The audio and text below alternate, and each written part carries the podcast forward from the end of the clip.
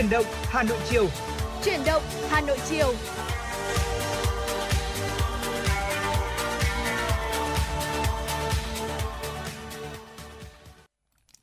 Mến chào quý vị, chào mừng quý vị đến với chuyển động Hà Nội chiều của chúng tôi ngày hôm nay. Đồng hành cùng với quý vị trong chiều nay là Bảo Nhật và Thu Thảo. Hy vọng rằng chúng ta mặc dù có khoảng 2 tiếng với nhau trong buổi chiều hôm nay thôi nhưng ừ. mà sẽ là những khoảng thời gian vô cùng đáng nhớ. Và ngày hôm nay cũng là một cái ngày vô cùng đặc biệt nữa. Ngày đầu tiên của tháng 8, thời ừ. gian trôi qua thật nhanh đúng không ạ? Và bây giờ thì chúng ta đã bắt đầu đón tháng 8 rồi. Chưa gì mà tôi đã thấy là hơn nửa năm đã trôi qua rồi và có khi vèo một chút nữa là chúng ta đến cuối năm luôn không biết là Thu Thảo trong uh, những cái uh, tháng đầu tiên của năm nay thực ra là đến nửa nửa đầu năm nay rồi mình đã làm những gì rồi Dạ vâng, nói đến đây thì mới thấy là có những điều cần chia sẻ với quý vị cũng như là anh Bảo Nhật như thế này. Trong chuyển động Hà Nội uh, sáng nay tôi có dẫn với anh uh, Quang Minh ạ, à, thì tôi cũng đã đã chia sẻ điều này rồi. Có nghĩa là um, bây giờ đã là tháng 8 chúng ta cảm giác là thời gian trôi qua rất là nhanh đúng không ạ? Và chỉ còn vài tháng nữa thôi là đã bước sang à, năm mới rồi. À, nhìn lại khoảng thời gian vừa rồi thì sẽ có nhiều điều khiến cho mình tự hào. Bởi vì mình đã làm được những một vài những cái kế hoạch những cái công việc mà mình đã đặt ra từ đầu năm. Tuy nhiên thì cũng có một chút cái sự tiếc nuối về những việc mà mình vẫn chưa làm được. Và có lẽ là hãy và có lẽ là tôi sẽ cố gắng là dành những tháng còn lại của năm nay để tiếp tục thực hiện những điều đó à, để mình về đích đúng không ạ? Ừ, chính có xác. lẽ là đến ờ, tháng 8 rồi thì nhiều quý vị thính giả mình sẽ cảm thấy có gì đấy nó hơi bồn chồn Ôi, nhanh quá chưa gì đã đã trôi qua với khoảng thời gian quá dài như thế ừ. rồi thế thì những cái tháng cuối năm còn lại thì chúng ta sẽ làm gì đây nói là gần thì cũng chẳng phải gần mà xa thì cũng chẳng phải xa bởi vì chúng ta sẽ còn đâu đó khoảng 4 tháng nữa đúng không ạ? Dạ. 4 tháng nữa là chúng ta đã đến Tết Dương lịch rồi có lẽ là đây cũng là cái khoảng thời gian để chúng ta gấp rút về đích. Năm nay thì có nhiều những sự uh, chuyển biến khá là đặc biệt. Nhưng hy vọng là khi mà đồng hành cùng với chúng tôi FM96 thì chúng ta cũng sẽ luôn luôn cập nhật được những thông tin mới nhất để uh, luôn luôn làm mới được bản thân mình cập nhật những cái tin tức uh, nóng hổi. Ở bên cạnh đó thì ngày hôm nay còn là ngày đặc biệt theo lịch âm nữa. Đó chính yeah. là dạ. ngày 15 âm lịch. Đó người ta ừ, bảo sao mà sáng ngày hôm nay uh, nhà tôi thì gần đình cho ừ, nên là sáng nay đi qua đình thấy rất là đông. Và bình thường thì mình sẽ không hay ờ, để ý đến lịch âm cho lắm. Cho nên là những cái ngày nào mà đi qua những cái đình chùa như vậy mà thấy đông là biết chắc là ngày hôm nay là ngày đầu tháng rồi. hoặc là ngày rằm rồi. Vâng và chính vì thế nên là hôm nay không biết là với quý vị trong cái ngày ờ, đầu tháng dương và giữa tháng âm thì ừ. yêu cầu nhạc gì không trong uh, chương trình hôm nay thì chúng tôi sẽ cố gắng phục vụ và gửi đến cho quý vị tất cả những yêu cầu đó có lẽ mở đầu um, chương trình ngày hôm nay thì sẽ là một giai điệu âm nhạc cũng gắn với thời tiết um, từ sáng nay đi à, một ca khúc cơn mưa cuối được thể hiện bởi The Stati và Bin à, hơi mới lạ một chút nhưng mà sáng nay thì chúng ta đã mở đầu bằng một cái cơn mưa từ đêm qua đúng không? Dạ. Thời tiết sáng nay thì cũng có phần là mát mẻ hơn. Nhiều nơi tôi thấy là trời cũng có mây ừ. thì nhiều người cũng nói là cái buổi uh, đầu tháng và mưa rông thế này. Thực ra mưa rông thì cũng không hẳn mưa nhỏ nhỏ thôi, nhưng có một cái câu nói tôi thấy là cũng rất là hay. Đó là sơn quản nhân đinh, thủy quản tài đó có nghĩa có là nghĩa là gì ạ có nghĩa là đầu tháng mà gặp những cái ờ, những cái cơn mưa như thế này ừ. thì nhiều người cảm thấy may mắn nhiều người cảm thấy là có lộc đấy à. có nghĩa là à. phát triển về ờ, lộc tài đấy Đấy, thì, thì chúng tôi hy vọng là với cơn mưa buổi sáng ngày hôm nay không chỉ giúp cho chúng ta tâm hồn mát mẻ hơn mà cũng giúp cho chúng ta có thật nhiều may mắn. Và bây giờ sẽ là một ca khúc để mở đầu chuyển động Hà Nội chiều của chúng tôi hôm nay.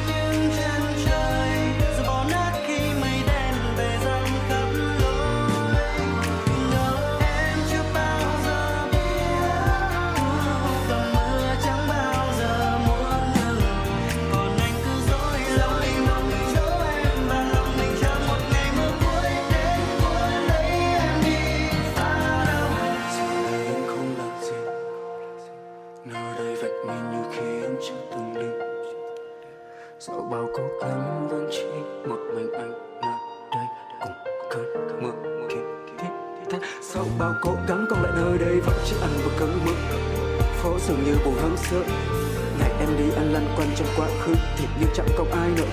Anh hy vọng đây là cơn mơ cuối để bắt đầu ngày nắng cho nơi kia em vui. Nơi đây mọi thứ như mờ nhạt mưa về bên khung cỡ vẫn chỉ riêng anh thôi. À, nếu biết trước hôm nay em sẽ đi ngày đó anh vẫn yêu và nhiều hơn thế nữa. Nếu biết trước hôm nay em sẽ đi ngày đó anh đã không gieo buộc lên đôi mi. Và anh mong cơn mưa này sẽ qua cơn đau này sẽ qua và đừng quay về nữa dù là ai trong ta đã có lỗi quá khứ đó vẫn đẹp như em và cơn mưa.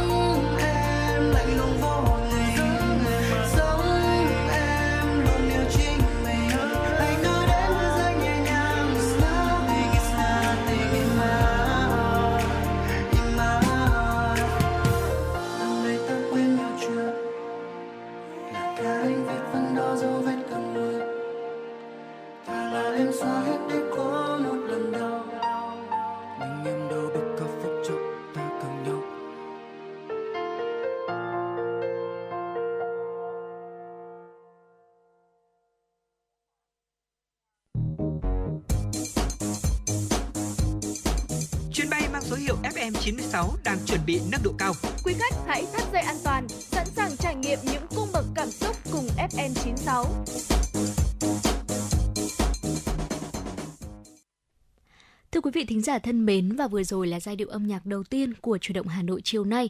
Ngay bây giờ sẽ là một vài những thông tin được thực hiện bởi biên tập viên Thu Vân xin được chuyển tới quý vị.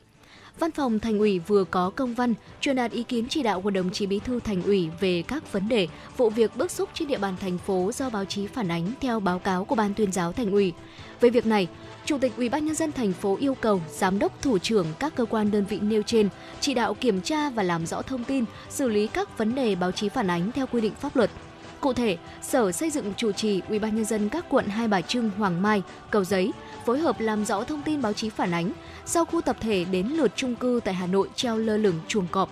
Công an thành phố làm rõ thông tin, sợ mất cắp, hộp đựng đồ cứu hỏa khắp Hà Nội để chống không. Ủy ban nhân dân quận Tây Hồ làm rõ thông tin, sống mòn bên mương nước hôi thối vì dự án cải tạo rùa bò giữa Hà Nội. Công an thành phố chủ trì, Sở Công Thương phối hợp làm rõ thông tin, những cuộc ngã giá để đấu nối điện ba pha cho công trình xây dựng trái phép. Sở Xây dựng chủ trì Ủy ban nhân dân huyện Đan Phượng phối hợp làm rõ thông tin Hà Nội hiện trạng khu nhà xưởng mọc trên đất nông nghiệp ở Trũng Phan. Các cơ quan đơn vị liên quan báo cáo kết quả kiểm tra xử lý về Ban tuyên giáo Thành ủy, Ủy ban nhân dân thành phố trước ngày 10 tháng 8 năm nay, thực hiện thông tin trả lời báo chí theo quy định. Ngày hôm nay, Bảo hiểm xã hội thành phố Hà Nội thông tin về công tác chi trả lương hưu trợ cấp bảo hiểm xã hội kỳ lương tháng 8 năm 2023 theo mức hưởng mới. Thời gian chi trả cho người hưởng qua tài khoản cá nhân là vào ngày 14 tháng 8 cho người hưởng lĩnh trực tiếp bằng tiền mặt diễn ra từ ngày 14 tháng 8 đến ngày 18 tháng 8. Những trường hợp đặc biệt chưa đến nhận lương trong khoảng thời gian chi trả trực tiếp, các cơ quan chức năng sẽ tiến hành chi trả tại các bưu điện sau ngày 18 tháng 8 đến ngày 24 tháng 8. Để công tác chi trả bảo đảm an toàn, kịp thời, đúng đối tượng, Bảo hiểm xã hội thành phố Hà Nội phối hợp với bưu điện thành phố chỉ đạo các đơn vị liên quan, bảo hiểm xã hội các quận, huyện, thị xã chuẩn bị đầy đủ các điều kiện sẵn sàng chi trả cho người hưởng. Các bên cũng gửi thông báo, dán thông báo thời gian chi trả đến từng tổ dân phố, niêm yết thông báo thời gian chi trả tại các điểm chi trả. Tại kỳ lương tháng 8 năm 2023, người thụ hưởng được nhận lương trợ cấp bảo hiểm xã hội theo mức hưởng mới, đồng thời được truy lĩnh số tiền tranh lệch tăng thêm của tháng 7 năm 2023 theo quy định tại Nghị định của Chính phủ về việc điều chỉnh lương hưu trợ cấp bảo hiểm xã hội và trợ cấp hàng tháng. Thời gian chi trả lương thường hoàn thành vào trước ngày 10 hàng tháng. Riêng tháng 8 năm 2023, thời gian trả lương muộn hơn so với bình thường do các bên cần có phương án chuẩn bị kỹ lưỡng cho việc chi trả theo mức hưởng mới, tránh nhầm lẫn sai sót. Từ kỳ tháng 9 tới, thời gian chi trả lương sẽ trở lại bình thường. Sáng nay, Hội đồng đội thành phố Hà Nội, Cung Thanh niên Hà Nội và Công ty Cổ phần Thể thao và Giải trí Bằng Linh tổ chức lễ bế giảng lớp dạy bơi và phòng chống đuối nước cho trẻ em có hoàn cảnh khó khăn. Phát biểu tại chương trình, Phó Chủ tịch Hội Liên hiệp Thanh niên Việt Nam thành phố Hà Nội, Phó Giám đốc Cung Thanh niên Hà Nội Trần Phúc Lộc cho biết, lớp dạy bơi và phòng chống đuối nước cho trẻ em có hoàn cảnh khó khăn năm 2023 được tổ chức từ ngày 18 đến ngày 30 tháng 7. Có 137 em tham gia đến từ 4 quận Hai Bà Trưng, Hoàn Kiếm, Tây Hồ, Đống Đa. Trong 12 ngày của khóa học, đội ngũ huấn luyện viên có trình độ chuyên môn, phương pháp, kỹ năng tốt, tận tình hướng dẫn truyền đạt cho học viên. Do đó, khóa học diễn ra an toàn tuyệt đối và thành công. Có 93 trên 137 học viên hoàn thành khóa học, đủ tiêu chuẩn điều kiện và được cấp giấy chứng nhận của ban tổ chức. Những em còn lại chưa đủ điều kiện, tiếp tục học tập cho đến khi đủ điều kiện được cấp giấy chứng nhận. Tại chương trình, Thành đoàn Hà Nội đã tặng bằng khen cho 4 cá nhân có nhiều đóng góp trong công tác tổ chức lớp học bơi miễn phí. Ban tổ chức cấp giấy chứng nhận cho 93 học viên đủ điều kiện hoàn thành khóa học, khen thưởng và tặng quà tới 12 học viên có thành tích xuất sắc. Một loạt thiết bị hiệu suất thấp, tốn điện như là bếp từ, bếp điện, điều hòa, TV bị à, cấm kinh doanh từ ngày 15 tháng 7 theo quyết định số 14 của Thủ tướng Chính phủ những thiết bị điện gia dụng như là quạt điện, bếp điện, nồi cơm điện đã quá phổ biến với nhiều người dân. Tuy nhiên thời gian qua thì những thông tin liên quan tới những mặt hàng này gắn với cụm từ cấm bán đang khiến cho không ít gia đình băn khoăn. Trên thực tế thì quyết định số 14 nhằm loại bỏ các thiết bị điện sử dụng năng lượng có hiệu suất thấp, được sản xuất theo công nghệ cũ và tiêu tốn nhiều điện khi sử dụng. Quyết định không cấm sản xuất kinh doanh toàn bộ các thiết bị điện được nêu trong danh mục mà chỉ cấm các sản phẩm không đáp ứng được mức hiệu suất năng lượng tối thiểu quy định. Hiện thì các thiết bị điện gia dụng đều là hàng công nghệ mới được dán nhãn tiết kiệm điện, hiệu suất tiêu thụ năng lượng thì không trong danh mục bị cấm. Người tiêu dùng chỉ cần dựa vào những thông tin trên nhãn năng lượng để biết được các chỉ số và khả năng tiết kiệm của các thiết bị. Từ đó thì có thể lựa chọn được các sản phẩm chất lượng, hiệu suất năng lượng cao, tốn ít điện năng. Như vậy thì quyết định này sẽ không ảnh hưởng nhiều đến người dùng mà chủ yếu ảnh hưởng đến các cơ sở sản xuất kinh doanh các cơ sở sản xuất kinh doanh nếu vẫn còn các thiết bị điện tử không đáp ứng được các tiêu chuẩn về mức tiêu thụ năng lượng sẽ phải ngừng kinh doanh các mặt hàng này từ ngày 15 tháng 7. Đồng thời thì việc cấm kinh doanh các sản phẩm này cũng đã theo lộ trình cụ thể để nhà sản xuất và người tiêu dùng có thời gian thích ứng và chuyển đổi sản xuất tiêu dùng. Đó là một số những cái thông tin đầu tiên đáng chú ý xin được chuyển đến cho tất cả quý vị. Trước khi đến với những nội dung tiếp theo, xin mời quý vị cùng đến với những yêu cầu âm nhạc đã được thính giả gửi đến cho chúng tôi trong buổi chiều hôm nay.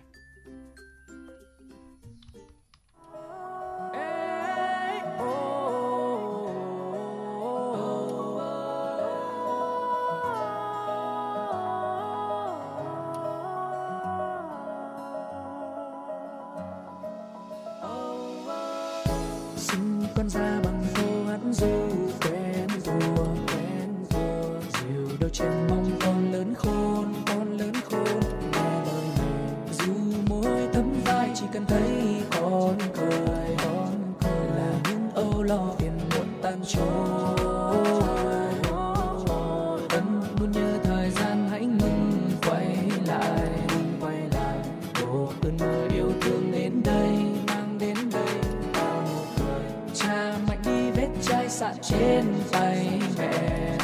giấc mơ này. Chắp cánh con tung bay thả vào mây nhẹ nhàng đưa theo cơn gió này. Con lớn lên mà ngàn lời ca cất lên.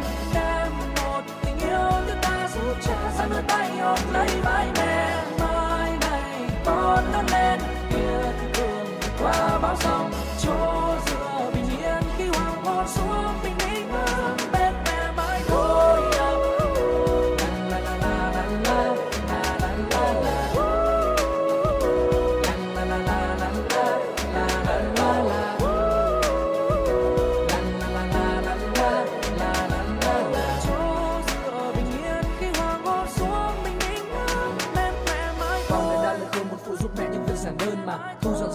gia dụng quần áo cứ để con lo mà.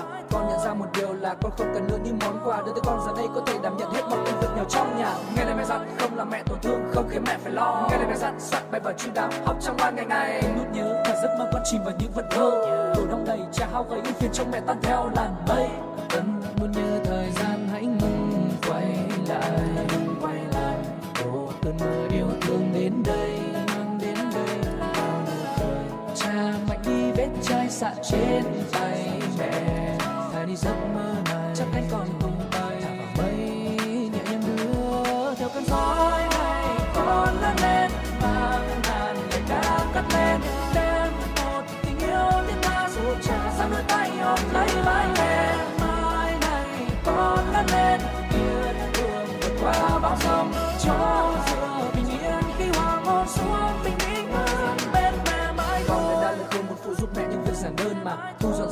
Dọn dục quần áo cứ để con lo mà. Con nhận ra một điều là con không cần nữa những món quà. Đưa tới con giờ đây có thể đảm nhận hết mọi công việc nghèo trong nhà. Nghe lời mẹ dặn, không làm mẹ tổn thương, không khiến mẹ phải lo. Nghe lời mẹ dặn, sẵn bài vở chu đáo học trong ngoan ngày ngày. Nút nhớ và giấc mơ con chìm vào những vật thơ tủ đông đầy cha hao gầy phiền trong mẹ tan theo làn mây.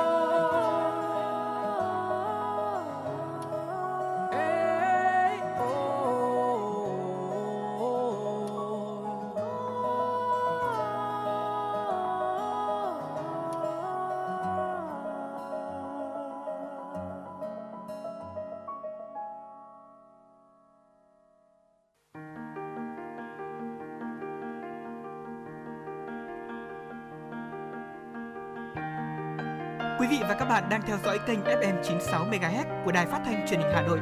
Hãy giữ sóng và tương tác với chúng tôi theo số điện thoại 024 3773 6688. FM 96 đồng hành trên mọi nẻo đường.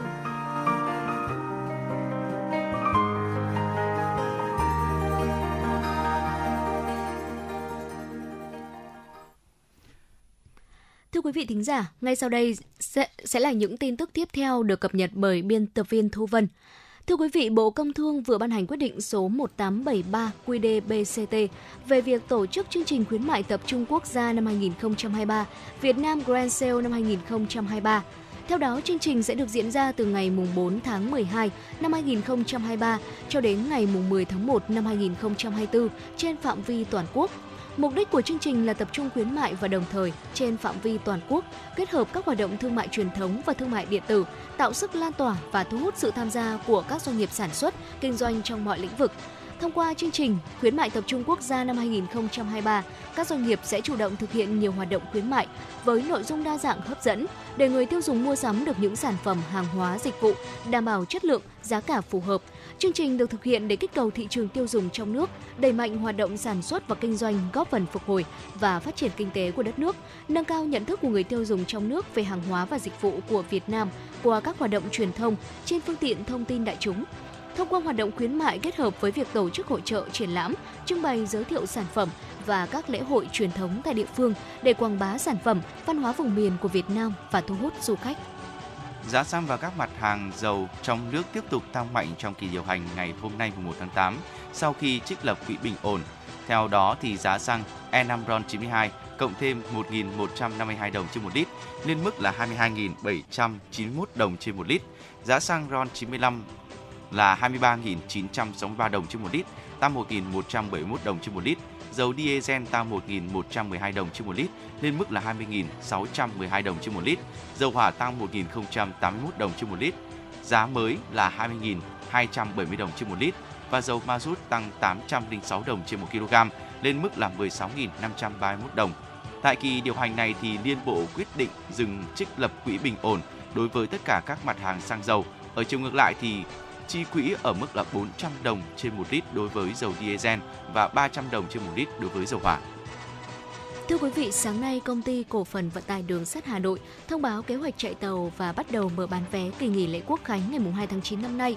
Kỳ nghỉ lễ Quốc khánh năm nay, cán bộ công chức viên chức học sinh sinh viên được nghỉ 4 ngày liên tục từ ngày mùng 1 cho đến hết ngày mùng 4 tháng 9. Vì vậy, dự kiến lưu lượng hành khách trước sau các kỳ nghỉ lễ sẽ tăng cao hơn so với ngày thường. Nhằm đảm bảo tốt nhất nhu cầu đi lại của người dân trong dịp nghỉ lễ Quốc khánh, công ty cổ phần vận tải đường sắt Hà Nội tổ chức bán vé và chạy các đoàn tàu như sau. Tuyến Hà Nội Sài Gòn chạy thường xuyên tàu SE1, 2, SE56, tuyến Hà Nội Đà Nẵng chạy thường xuyên tàu SE 1920. Với tuyến tàu Hà Nội Đồng Hới, ngày 31 tháng 8 chạy tàu QB1 tại ga Hà Nội, ngày 3 tháng 9 chạy tàu QB2 tại ga Đồng Hới. Với tuyến Hà Nội Vinh chạy thường xuyên tàu NA12.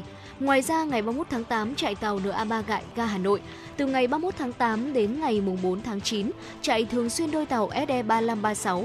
Với chuyến tàu Hà Nội Lào Cai chạy thường xuyên đôi tàu SP34. Ngoài ra vào ngày 31 tháng 8 chạy tàu SP1 tại Hà Nội. Ngày 3 tháng 9 chạy tàu SP2 tại Lào Cai. Với tuyến Hà Nội Hải Phòng chạy thường xuyên tàu HP12, LP23, LP56 và LP78. Trong đó ngày mùng 1 và mùng 4 tháng 9, tàu LP78 xuất phát và kết thúc tại ga Hà Nội. Ngoài ra tại ga Hà Nội, vào ngày mùng 1 và mùng 2 tháng 9 chạy tàu LP9, ngày mùng 1 tháng 9 chạy tàu HP3, tại ga Hải Phòng ngày mùng 3 và mùng 4 tháng 9 chạy tàu LP10, ngày mùng 4 tháng 9 chạy tàu HP4. Từ ngày hôm nay, Vietnam Airlines chính thức phát hành chương trình podcast hoàn toàn mới mang tên là Bay một ngày đàng. Bên cạnh các kênh trực tuyến thì hành khách có thể thưởng thức podcast ngay trên các chuyến bay của Vietnam Airlines. Chương trình mang đến những trải nghiệm nghe thi vị và êm ái với muôn vàn chủ đề cuộc sống từ ẩm thực đến âm nhạc, từ văn hóa đến thể thao, từ du lịch đến thời trang. Thông qua series đối thoại cùng các khách mời chuyên gia, những chuyến bay của hành khách sẽ thêm phần thú vị, vừa được tìm hiểu những thông tin hữu ích vừa được thư giãn, giải trí với phong cách trò chuyện lôi cuốn hóm hình của các nhân vật khách mời. Đại diện Vietnam Airlines khẳng định, Vucat sẽ cùng với các chuyến bay Vietnam Airlines đến với hàng triệu hành khách mỗi năm từ khắp nơi trên thế giới. Thông qua chương trình này thì Vietnam Airlines mong muốn giới thiệu vẻ đẹp đất nước con người Việt Nam tới đông đảo hành khách bằng một hình thức giàu âm điệu, cảm xúc và rất phù hợp cho hành khách thưởng thức thư giãn trên không. Đây cũng là một trong những hoạt động cụ thể của chúng tôi hợp tác với các tỉnh thành trên cả nước để quảng bá, xúc tiến du lịch, văn hóa và điểm đến. Từ ngày 1 tháng 8, chương trình podcast Bay một ngày đàng nằm trong mục âm nhạc nếu chọn ngôn ngữ tiếng Việt và audio nếu chọn ngôn ngữ tiếng Anh trên màn hình giải trí cá nhân phía trước mỗi ghế ngồi của khách hàng trên các máy bay thân rộng Boeing 787 và Airbus 350. Hành khách có thể yêu cầu tiếp viên cung cấp tai nghe trên chuyến bay để thưởng thức podcast. Đó là một số những thông tin đáng chú ý xin được cập nhật đến cho tất cả quý vị. Trong thời gian vừa qua thì tình hình về thời tiết cũng là một trong những thông tin rất được nhiều người quan tâm bởi nó ảnh hưởng rất nhiều đến sức khỏe cũng như đời sống của chúng ta hàng ngày. Ừ. Với những ngày nắng nóng như thế này thì Thu Thảo mình chọn cái cách hạ nhiệt như thế nào đây? Dạ vâng ạ, trong những ngày nắng nóng vừa qua tại Hà Nội thì tôi có lựa chọn ờ, rất là nhiều cách ừ, để mình có thể giải khát cũng như là hạ nhiệt.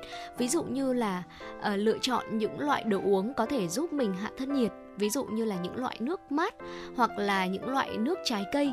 À, bên cạnh đó thì ờ, giữ cho mình một cái thân nhiệt thật là ổn định à, không di chuyển quá nhiều giữa những khu vực mà nóng lạnh đan xen. Ví dụ như là chúng ta đang ngồi trong phòng điều hòa rất là lạnh mà một phát bước ra ngoài thì như vậy cũng sẽ ảnh hưởng rất là lớn đến sức khỏe của mình. Vâng thưa quý vị những cái loại đồ uống ở Việt Nam trong mùa hè thì có rất nhiều.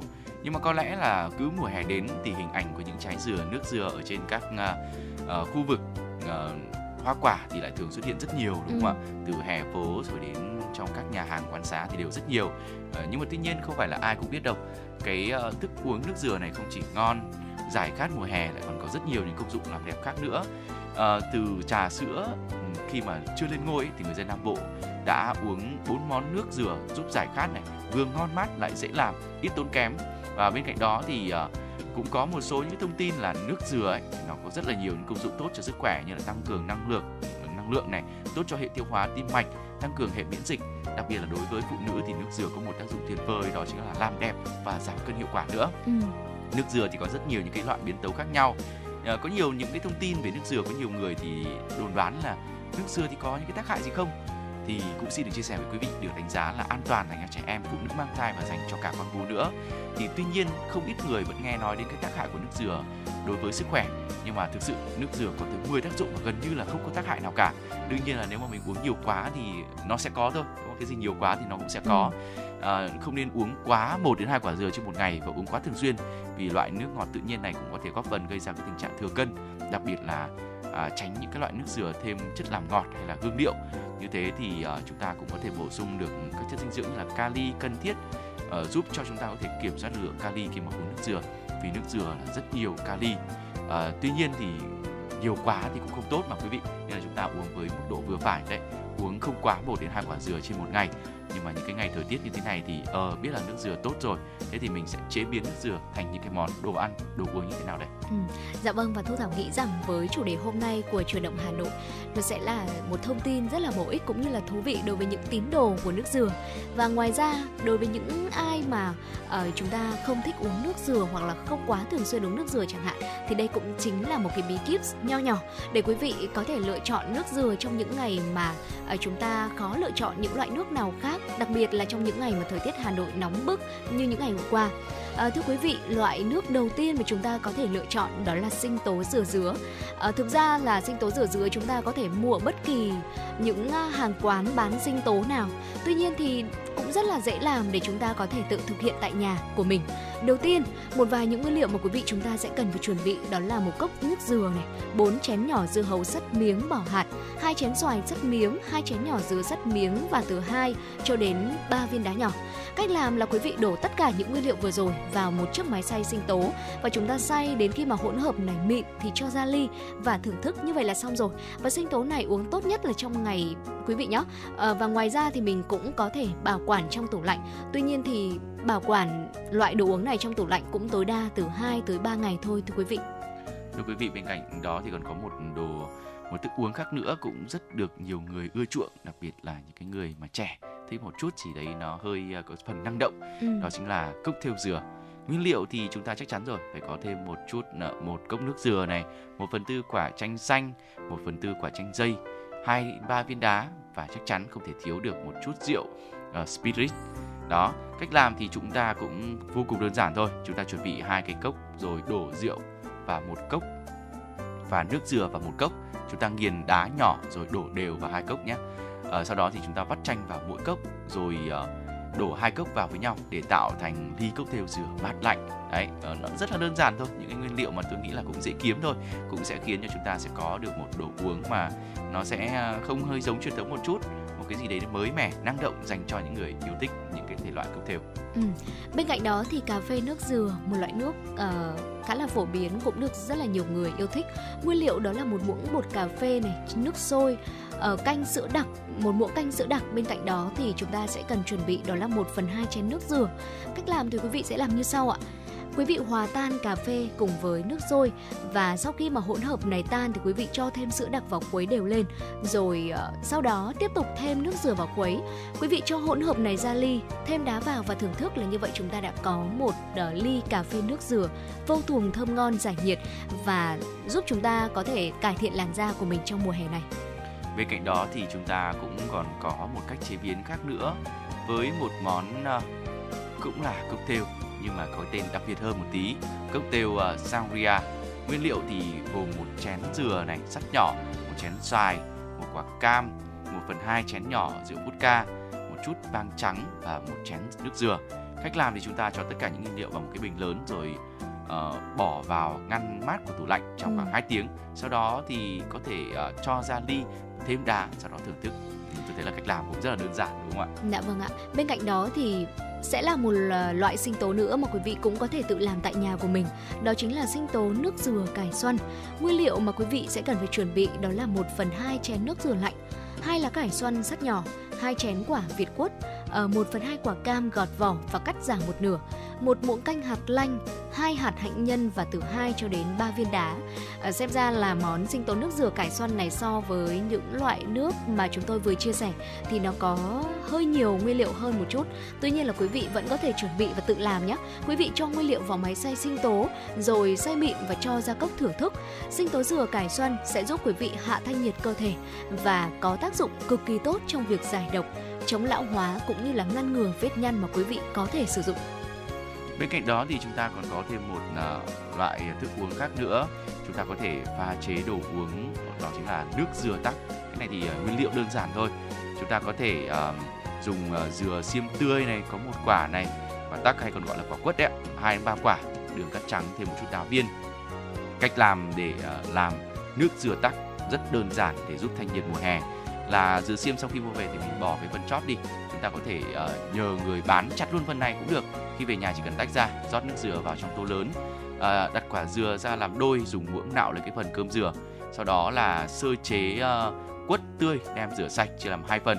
Một phần thì bắt lấy nước cốt tắc.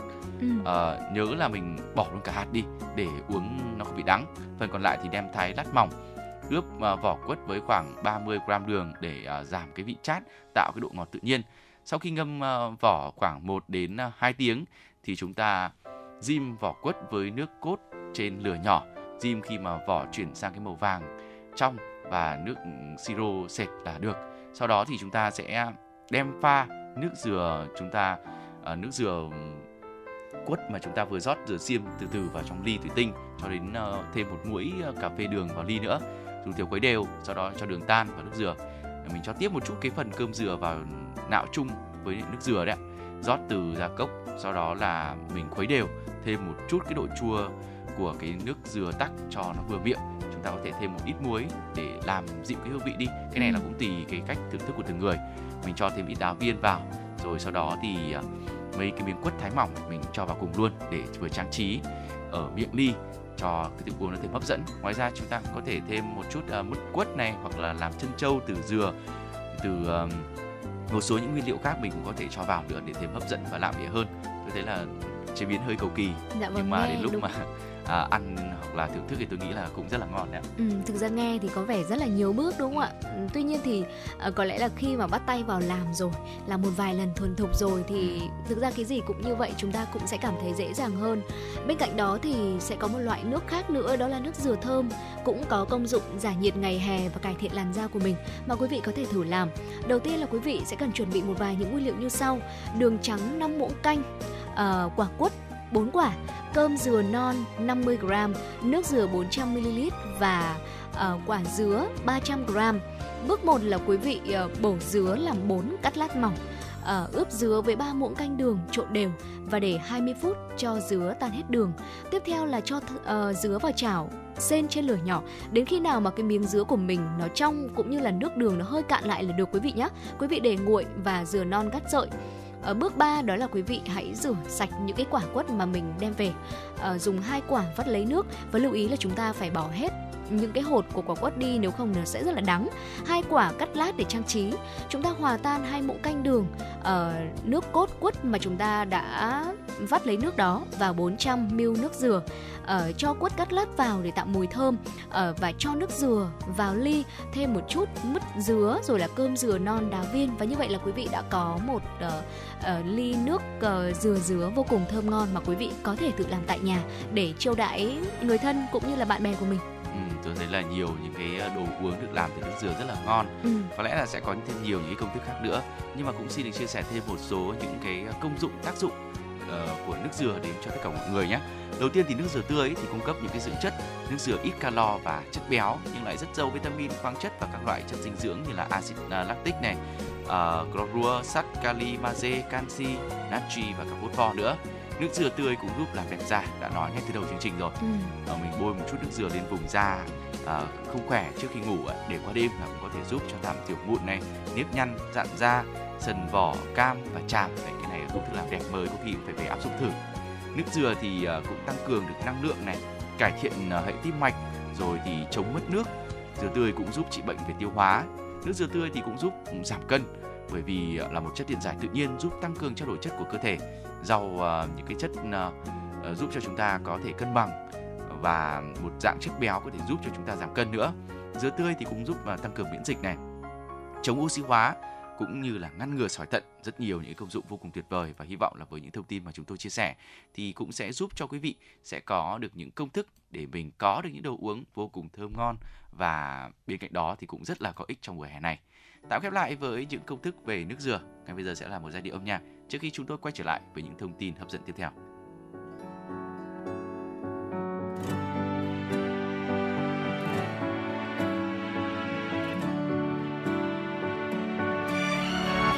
Anh và em, nay giờ chia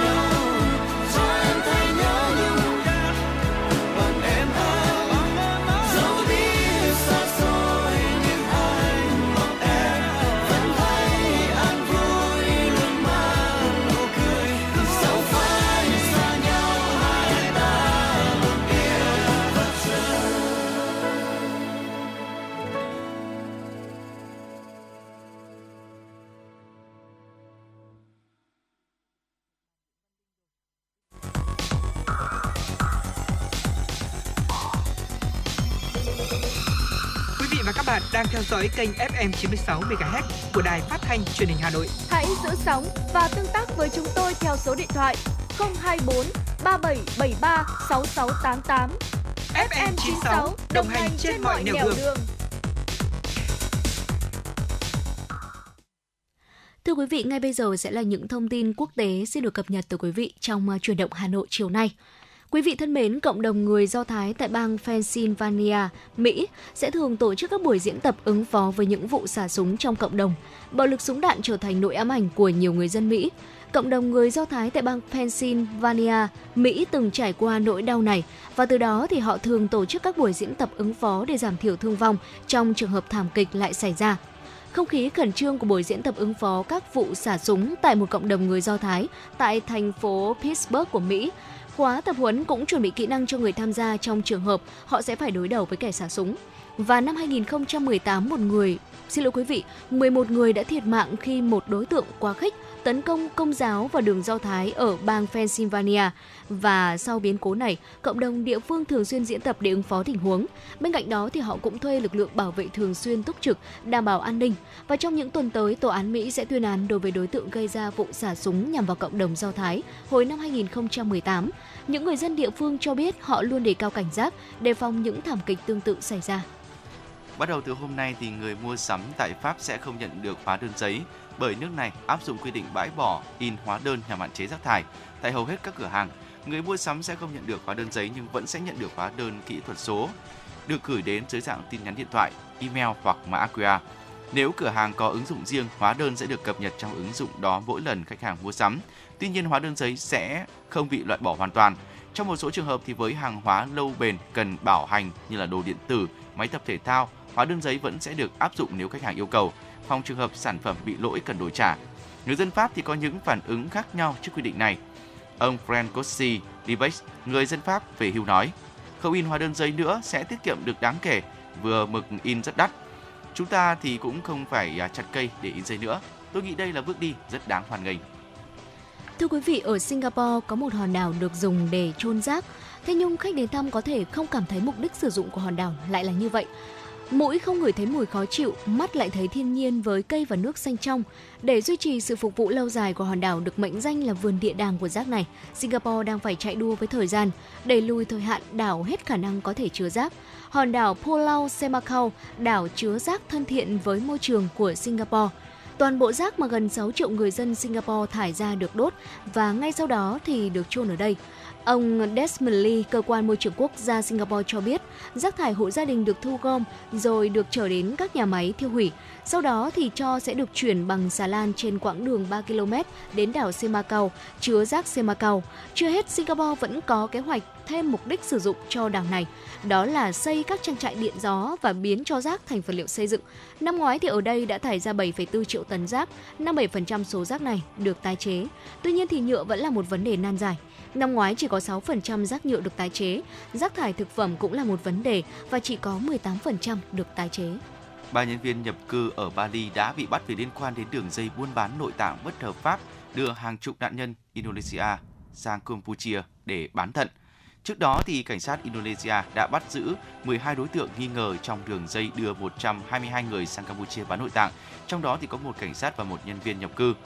Một số người bán thận trong đường dây này sau đó đã trở thành các đối tượng chuyên sử dụng mạng xã hội Facebook và WhatsApp để dụ dỗ nạn nhân. Theo pháp luật Indonesia, các đối tượng phạm tội sẽ đối mặt với mức án 15 năm tù giam và 60 triệu rupee, tương ứng là 900 triệu Việt Nam đồng tiền phạt.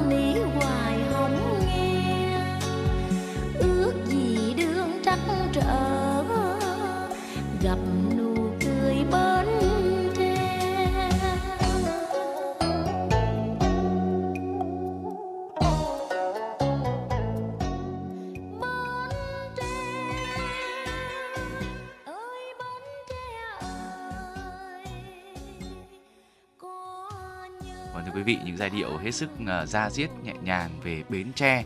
Và Bến Tre thì cũng là một cái địa điểm mà chúng tôi muốn đưa quý vị đến trong buổi chiều ngày hôm nay. Uh, nghe cái giọng ca của của nhạc sĩ Phi Nhung với những cái uh, ca từ rất là da diết thì chúng ta cảm thấy là Bến Tre là một cái nơi cũng rất đã đáng đến đúng không ạ? Dạ vâng chính xác. Và trong vừa rồi trong uh, tiểu mục chủ đề hôm nay của chuyển động Hà Nội chiều, uh, Thu Thảo cũng như là Bảo Nhật vừa giới thiệu từ quý vị uh, những công dụng của dừa cũng như là một vài những cái món ngon từ dừa mà quý vị có thể thử làm tại nhà để chiêu đãi uh, người thân cũng như là bạn bè của mình. Thì nhắc đến dừa chúng ta không thể nào không nhắc đến xứ dừa Bến Tre được. Uh, thưa quý vị, du lịch Bến Tre thì du khách không chỉ được tận hưởng vẻ đẹp sông nước miền Tây mà còn được khám phá những món ăn vô cùng độc đáo ở đây. Và Bến Tre là khu vực trù phú nhất vùng Tây Nam Bộ, được tạo thành từ Cù Lao Minh, Cù Lao Bảo và Cù Lao An Hóa. Nơi đây sở hữu hệ thống sông ngòi dài đặc cũng như là đường bờ biển dài bao quanh và việc mà quý vị du lịch từ Bến Tre sẽ cho mình rất là nhiều trải nghiệm tuyệt vời bên những vườn dừa rộng lớn và đặc biệt là cảm giác xuôi thuyền trên sông cũng như là thưởng thức những đặc sản Bến Tre. Vậy thì chúng ta nên đi du lịch uh, mùa nào tại Bến Tre đây thưa quý vị? Hay là uh, phương tiện để di chuyển và những cái hoạt động mà chúng ta có thể thực hiện tại đây đó là gì thì sẽ được uh, Bảo Nhật cũng như là Thu Thảo chia sẻ từ quý vị thính giả ngay sau đây. Thưa quý vị, Bến Tre thì thuộc vùng khí hậu nhiệt đới gió mùa cận xích đạo nhưng lại được các địa phương khác uh, và biển ôm trọn. Vậy nên là quanh năm ở đây thì thời tiết không có biến đổi quá nhiều. Bến Tre lúc nào thì cũng ôn hòa, ổn định và ít có sự thay đổi về nhiệt độ, độ ẩm. Chúng ta hoàn toàn có thể du lịch Bến Tre bất cứ lúc nào, mùa nào ở trong năm. nói đây tôi thấy là muốn định cư ở bến tre luôn đúng dạ. không một nơi một cái khí hậu nhẹ nhàng như thế À, tuy nhiên thì theo kinh nghiệm du lịch Bến Tre thì chúng ta muốn tham quan xứ dừa vào mùa thu hoạch thì có thể đến Bến Tre vào tầng tháng 8 và cuối tháng 9 thế nên là tôi mới lựa chọn quá hợp lý ở thời điểm này đúng không ạ? đúng ngày mùng 1 tháng 8 luôn. Và bây giờ cũng là cái thời điểm mà chúng ta nên đến với Bến Tre. Thời gian này thì mùa dừa ngon nhất cùi dày ngọt thanh giòn sần sật vào khoảng từ tháng 5 cho đến tháng 7 mùa hè đây là mùa trái cây chín rộ Lúc này khi mà du lịch miền Tây nói chung và du lịch Bến Tre nói riêng ấy thì chúng ta sẽ được thưởng thức hương vị thơm ngon tuyệt vời của các loại trái cây chín ở miệt vườn xứ dừa như là măng cụt, chôm chôm, xoài, nhãn, bưởi, vú sữa. Đấy, miền sông nước Bến Tre thì còn hấp dẫn du khách bởi uh, nền văn hóa địa phương rất độc đáo. Những lễ hội dân gian thể hiện nét văn hóa truyền thống từ ngàn đời của người dân nơi đây. Nếu mà chúng ta tới với Bến Tre vào những ngày đầu xuân hay là lập hạ sẽ được tham gia trải nghiệm những lễ hội đặc sắc như là Kỳ Yên, ngày 18, 19 tháng 3 âm lịch, lễ Nghinh Ông tháng 4, tháng 6 âm lịch thưa quý vị. Dạ vâng thưa quý vị, ở hiện nay thì tại Bến Tre vẫn chưa có sân bay nào để có thể ờ, đón du khách có thể bay thẳng tới đây. À, tuy nhiên là nếu như quý vị chúng ta ở Hà Nội hay là ở các tỉnh miền Trung thì có thể đi máy bay tới thành phố Hồ Chí Minh và sau đó thì bắt xe khách hoặc là mình thuê xe máy về với Bến Tre. À, bên cạnh đó thì các tuyến xe khách Sài Gòn Bến Tre cũng vô cùng đa dạng. Quý vị có thể bắt xe khách tại bến xe miền Tây với giá dao động khoảng là 80.000 đồng ở một chiều. Thời gian di chuyển sẽ khoảng là từ 1 cho đến 2 tiếng. Những năm gần đây thì du lịch Bến Tre uh, vô cùng hot trong những hội nhóm yêu du lịch và nếu có dịp về thăm Bến Tre thì quý vị đừng quên khám phá một vài những cái địa điểm ngay sau đây mà chúng tôi sẽ chia sẻ tới quý vị nhé. Đầu tiên cần phải kể tới đó chính là Cồn Phụng không thể không nhắc tới khi mà đến với Bến Tre được. Đây là một trong bốn cù lao Long, Lân, Quỳ Phụng trên dòng sông Tiền thơ mộng. Ừ. Cồn Phụng thuộc Tân Trạch, Châu Thành, Bến Tre, nơi có diện tích rộng hơn 30.000 m2. Đến đây thì du khách sẽ được trải nghiệm nhiều hoạt động du lịch thú vị như là tham quan di tích ở đạo dừa này, tháp cửu trùng đài, rồi thì các trại nuôi ong, câu cá sấu, với câu cá sấu luôn rồi có cả các khu vực xưởng sản xuất kẹo dừa nữa cũng là một trong những cái nơi mà chúng ta nhất định phải đến và khi mà đến với cồn phụ vào mùa hè thì chúng ta sẽ được thưởng thức trái cây tươi ngon ngay trên à, cây như là sầu riêng, chôm chôm, măng cụt. Cồn phụng cũng là địa điểm du lịch hấp dẫn nhất định chúng ta phải tới khi mà đến với Bến Tre. Một địa điểm tiếp theo khi mà quý vị đến với Bến Tre có thể ghé thăm đó chính là biển Bình Đại thuộc cù Lao An Hóa, huyện Bình Đại, tỉnh Bến Tre. Biển Bình Đại thì rộng lớn được phù sa bồi đắp cho nên là nước biển sẽ không có một là nước xanh trong đâu quý vị? À, hay là bãi cát vàng óng ả như những nơi khác? À, tuy nhiên thì bình đại lại có những cái cồn cát này những bãi phủ sa vô cùng rộng lớn. Và khi mà đến biển bình đại thì quý vị sẽ cảm nhận cho mình được một vẻ bình yên hoang sơ và đặc trưng của những làng trài. Người dân bình đại thì sinh sống chủ yếu bằng nghề nuôi trồng và đánh bắt thủy hải sản cũng như là đóng xuồng ghe. Bên cạnh đó thì ờ, bình đại cũng đang mở rộng dịch vụ du lịch và những hoạt động thú vị như là cào ngao này đá bóng bóng truyền hay là lướt sóng thả diều cũng ngày càng được biết đến và được hưởng ứng nhiều hơn từ du khách và đây cũng chính là một vài những cái hoạt động mà quý vị có thể trải nghiệm tại đây. Vâng, thưa quý vị, đến đây thì chắc chắn cũng sẽ không thể à, quên được đến với miệt vườn. Về miền Tây không đi thăm miệt vườn thì rất đáng tiếc. Bến Tre thì có rất nhiều miệt vườn nổi tiếng trồng nhiều những loại quả đa dạng quanh năm. Chúng ta có thể ghé thăm miệt vườn sầu riêng này chôm chôm vú sữa măng cụt. Tôi nghĩ đây chắc chắn sẽ là thiên đường dành cho những ai mà yêu thích đồ ăn thức uống là, là trái cây hoa quả đấy ạ. Ở vườn trái cây cái mơn này vườn trái cây huệ tân phú rồi cả vườn trái cây chợ lách bảy thảo rồi cả vườn chôm chôm huệ bến tre nữa. Rất nhiều những cái địa điểm mà có lẽ chúng ta sẽ không thể bỏ qua được khi mà đến với bến tre nhưng tuy nhiên thì thời gian của chúng ta cũng không có quá nhiều để có thể đi vòng quanh tất cả những khu vực của Bến Tre được. Còn rất nhiều điều đặc biệt và những thông tin hấp dẫn khác nữa trong chuyển động Hà Nội chiều chúng tôi mong muốn gửi đến cho tất cả quý vị.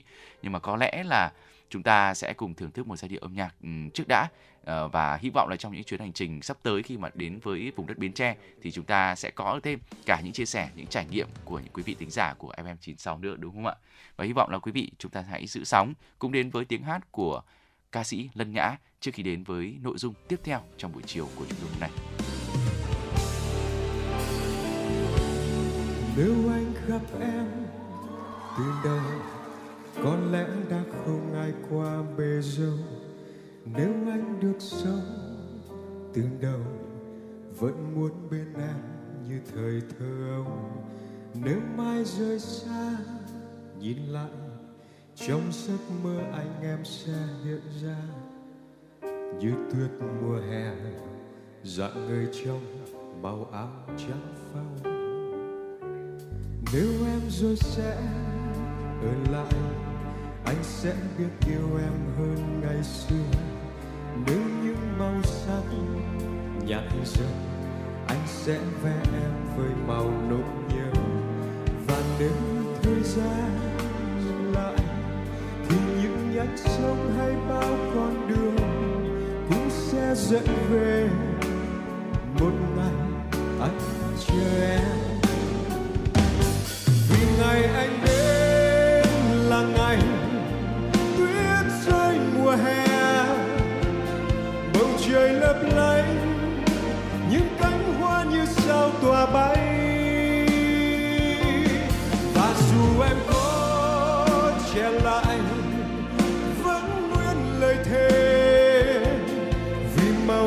Màu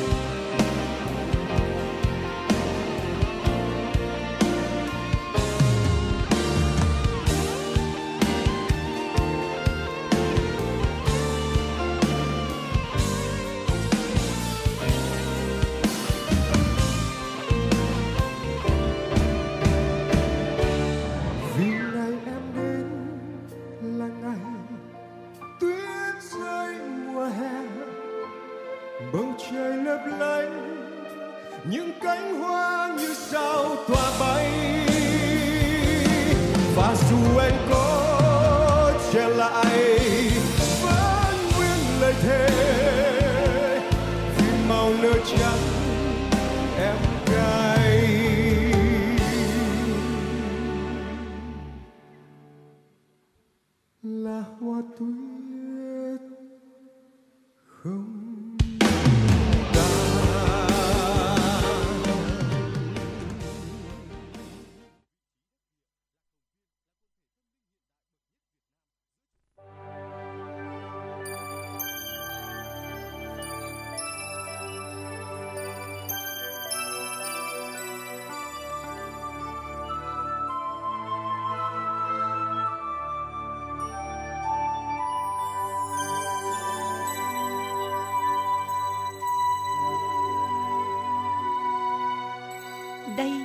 là đài phát thanh và truyền hình Hà Nội.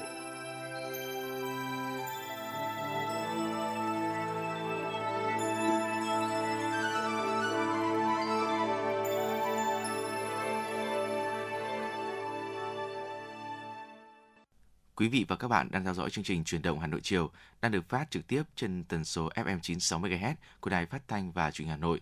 Thưa quý vị và các bạn, hôm nay ngày 1 tháng 8, Hội thảo khoa học góp ý dự thảo luật thủ đô sửa đổi được tổ chức tại Trường Đại học Luật Hà Nội. Hội thảo có sự tham dự của 350 đại biểu là đội ngũ trí thức, nhà khoa học chuyên gia đầu ngành trên các lĩnh vực đến từ hơn 80 trường đại học cao đẳng, học viện và đại học trên địa bàn thành phố Hà Nội. Hội thảo đã tập trung tham luận, góp ý cụ thể vào dự thảo luật thủ đô sửa đổi trên 9 nhóm chính sách lớn như tổ chức chính quyền thủ đô theo hướng tinh gọn, chuyên nghiệp, hiện đại, hoạt động liên tục, hiệu quả, thu hút, sử dụng nguồn lực chất lượng cao phục vụ phát triển thủ đô, nâng cao năng lực tài chính, ngân sách và huy động nguồn lực cho phát triển của thủ đô, phát triển đô thị và cơ sở hạ tầng kỹ thuật, giao thông, xây dựng phát triển nông nghiệp sinh thái, nông nghiệp hiện đại, nông dân văn minh, quản lý sử dụng đất đai, đào tạo, giáo dục thủ đô và phát triển văn hóa, huy động sử dụng phát triển tiềm lực khoa học và công nghệ, đổi mới sáng tạo, phát triển hệ thống y tế hiện đại và hệ thống an sinh xã hội thủ đô toàn diện, bao trùm và bền vững, liên kết phát triển vùng thủ đô trở thành khu vực phát triển nhanh, bền vững về kinh tế xã hội, văn minh, năng động, trở thành khu vực kinh tế phát triển nhanh, trọng điểm của cả nước. Đây là thông tin đầu tiên mà chúng tôi mang đến cho quý vị và các bạn trong chương trình chuyển động Hà Nội ngày hôm nay. Tiếp theo sẽ là những phần tin tổng hợp, tin tức xin được cập nhật đến cho tất cả quý vị. Thưa quý vị thính giả, trong quy hoạch mạng lưới cơ sở y tế quốc gia thời kỳ năm 2021-2030, tầm nhìn đến năm 2050, Bộ Y tế đề xuất 5 bệnh viện hạng đặc biệt sẽ được nâng cấp thành bệnh viện hiện đại ngang tầm một số nước trong khu vực và quốc tế để giảm số người Việt Nam phải ra nước ngoài điều trị, đồng thời thu hút người nước ngoài đến khám chữa bệnh tại Việt Nam. Theo Phó Giáo sư Tiến sĩ Lương Ngọc Khuê, Cục trưởng Cục Quản lý Khám chữa bệnh Bộ Y tế, bác sĩ Việt Nam đã làm chủ được rất nhiều kỹ thuật điều trị cao, không thua kém với các nước khác.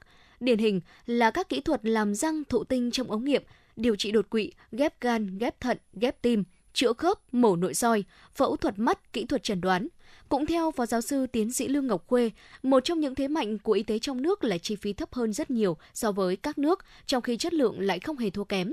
Cũng trong quy hoạch mạng lưới cơ sở y tế quốc gia thời kỳ năm 2021-2030, tầm nhìn đến năm 2050, Bộ Y tế đề xuất nâng cấp đầu tư một số bệnh viện đa khoa, chuyên khoa tuyến tỉnh, đảm nhận chức năng vùng. Và cũng tại quy hoạch này, Bộ Y tế nêu rõ định hướng phát triển khu vực y tế ngoài công lập, tập trung cung cấp dịch vụ kỹ thuật chất lượng cao, khám chữa bệnh theo yêu cầu, khuyến khích hợp tác công tư, đầu tư tư nhân, mở rộng quy mô giường bệnh của các bệnh viện tư nhân, đạt 10% tổng số giường bệnh cả nước vào năm 2025, 15% vào năm 2030 và 25% vào năm 2050 từ ngày 15 tháng 8 sẽ áp dụng thông tư số 24/2023 của Bộ Công an về cấp thu hồi đăng ký biển số xe cơ giới.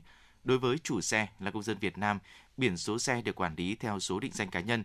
Chủ xe là người nước ngoài thì biển số xe được quản lý theo số định danh của người nước ngoài hoặc số thẻ thường trú, số thẻ tạm trú. Trường hợp xe hết niên hạn sử dụng, hư hỏng hoặc chuyển quyền sở hữu xe thì biển số được cơ quan đăng ký xe thu hồi và cấp lại khi chủ xe đăng ký cho xe khác thuộc quyền sở hữu của mình. Cùng thời gian này, từ ngày 15 tháng 8, luật sửa đổi bổ sung một số điều của luật xuất cảnh, nhập cảnh của công dân Việt Nam và luật nhập cảnh, xuất cảnh, quá cảnh, cư trú của người nước ngoài tại Việt Nam được Quốc hội thông qua sẽ có hiệu lực. Theo đó, thời hạn thị thực điện tử sẽ được nâng từ 30 lên 90 ngày. Luật cũng cho phép công dân của nước được Việt Nam đơn phương miễn thị thực cấp tạm trú 45 ngày so với quy định trước đó là 15 ngày và được xem xét cấp thị thực gia hạn tạm trú theo quy định cũng từ ngày 15 tháng 8 sẽ áp dụng Nghị định số 43-2023 quy định chi tiết một số điều và biện pháp thi hành luật thanh tra. Cơ quan chức năng sẽ phong tỏa tài sản trong trường hợp người bị thanh tra có dấu hiệu tẩu tán tài sản, có dấu hiệu chuyển dịch quyền sở hữu, quyền sử dụng, cũng như có hành vi làm sai lệch hồ sơ, sổ sách kế toán dẫn đến thay đổi về tài sản. Việc phong tỏa cũng được áp dụng với người bị thanh tra không thực hiện đúng thời gian giao nộp tiền, tài sản theo quyết định thu hồi.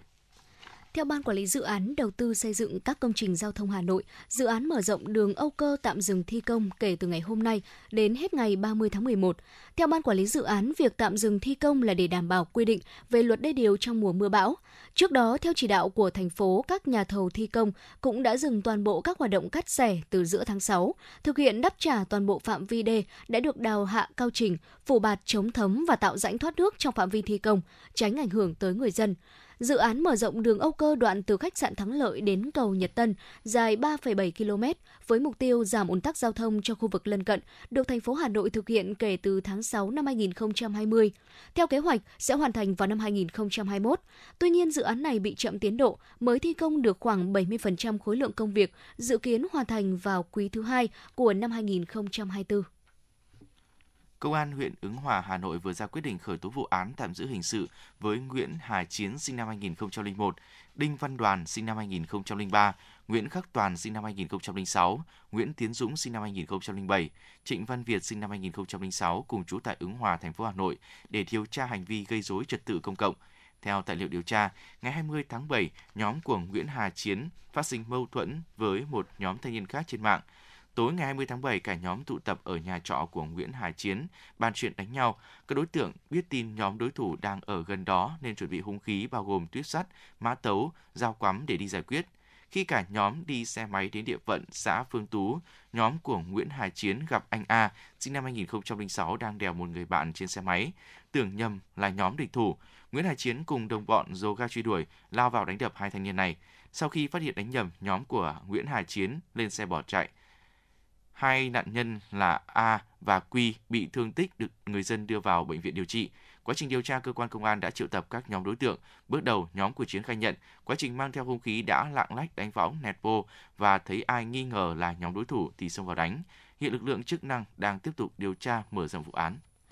Thưa quý vị và các bạn, phát biểu tại hội nghị trực tuyến toàn quốc triển khai thực hiện sắp xếp đơn vị hành chính cấp huyện, cấp xã giai đoạn năm 2023-2030 diễn ra vào ngày hôm qua, ngày 31 tháng 7, Thủ tướng Phạm Minh Chính đã chỉ rõ 6 bài học kinh nghiệm trong sắp xếp đơn vị hành chính, trong đó nhấn mạnh cần có sự thống nhất về nhận thức và hành động, liên thông của các cấp chính quyền và sự vào cuộc của cả hệ thống chính trị. Thực hiện sắp xếp phải được tiến hành khoa học khách quan, công khai minh bạch, đảm bảo tốt nhất quyền và lợi ích hợp pháp của nhân dân, cán bộ, công chức viên chức, người lao động chịu ảnh hưởng của việc sắp xếp, phản ánh của phóng viên. Theo báo cáo của Bộ Nội vụ trong giai đoạn 2019-2021, cả nước thực hiện sắp xếp 21 đơn vị hành chính cấp huyện và 1.056 đơn vị hành chính cấp xã, qua đó giảm được 8 đơn vị hành chính cấp huyện và 561 đơn vị hành chính cấp xã, giảm được 429 cơ quan ở cấp huyện và 3.437 cơ quan ở cấp xã. Tinh giản biên chế 361 cán bộ, công chức cấp huyện, 6.657 cán bộ, công chức cấp xã, giảm chi ngân sách nhà nước khoảng 2.008 tỷ đồng, góp phần tinh gọn tổ chức bộ máy của hệ thống chính trị, cơ cấu lại và nâng cao chất lượng trách nhiệm của công vụ của đội ngũ cán bộ, công chức viên chức, góp phần phục vụ tốt hơn cho doanh nghiệp và người dân. Tuy nhiên, việc sắp xếp đơn vị hành chính cấp huyện, cấp xã thời gian qua còn có một số khó khăn vướng mắc như một số văn bản hướng dẫn chưa thực sự kịp thời, số lượng đơn vị hành chính chưa đạt tiêu chuẩn theo quy định vẫn còn nhiều, việc sắp xếp giải quyết chế độ chính sách đối với cán bộ công chức dôi dư còn chưa kịp thời. Sau khi nghe các ý kiến phát biểu, kết luận hội nghị Thủ tướng Phạm Minh Chính đã phân tích những kết quả đạt được, những tồn tại hạn chế, đồng thời chỉ rõ sắp xếp đơn vị hành chính là việc khó, phức tạp, phải thực hiện trong thời gian ngắn, nguồn lực có hạn, có tính nhạy cảm, phức tạp, tác động lớn đến tổ chức và hoạt động của cơ quan, tổ chức trong hệ thống chính trị, tác động đến tư tưởng, tâm lý của nhân dân, của đội ngũ cán bộ, công chức viên chức, người lao động. Vì vậy, tư tưởng phải thông, quyết tâm cao, nỗ lực lớn, hành động phải quyết liệt nhưng phải có trọng tâm, trọng điểm, đảm bảo đúng quy định công khai, minh bạch, không giàn trải, không cầu toàn, không nóng vội, đảm bảo ổn định hệ thống chính trị, bảo đảm đời sống vật chất tinh thần của nhân dân trong quá trình sắp xếp. Thủ tướng đã chỉ rõ 6 bài học kinh nghiệm trong sắp xếp đơn vị hành chính, trong đó nhấn mạnh. Thứ nhất là cần phải thống nhất về nhận thức và xem đây là một cái việc khó. Vì vậy phải có cái sự ờ, lãnh đạo chỉ đạo và thống nhất cả về nhận thức và hành động và các cấp ủy chính quyền các đoàn thể chính trị xã hội là phải vào cuộc và làm sao tạo được cái đồng thuận của người dân. Cái thứ hai là chú trọng công tác tuyên truyền vận động, công tác tư tưởng để tạo được cái sự đồng thuận cao trong quá trình sắp xếp. Cái thứ ba là thực hiện sắp xếp phải tiến hành một cách bài bản, phải chắc chắn kỹ lưỡng, khoa học trên cơ sở với công khai minh bạch, đảm bảo đúng quy định, đảm bảo tốt nhất quyền và lợi ích hợp pháp chính đáng của các cái chủ thể có liên quan. Thứ tư là việc bố trí và giải quyết chế độ chính sách đối với cán bộ công chức viên chức bị ảnh hưởng khi sắp xếp phải kịp thời đúng đối tượng nó công khai minh bạch đúng quy trình của pháp luật và đúng quy định của Đảng. Thứ năm là công tác kiểm tra giám sát phải thường xuyên đảm bảo kịp thời tháo gỡ giải quyết những vướng mắc trong quá trình thực hiện.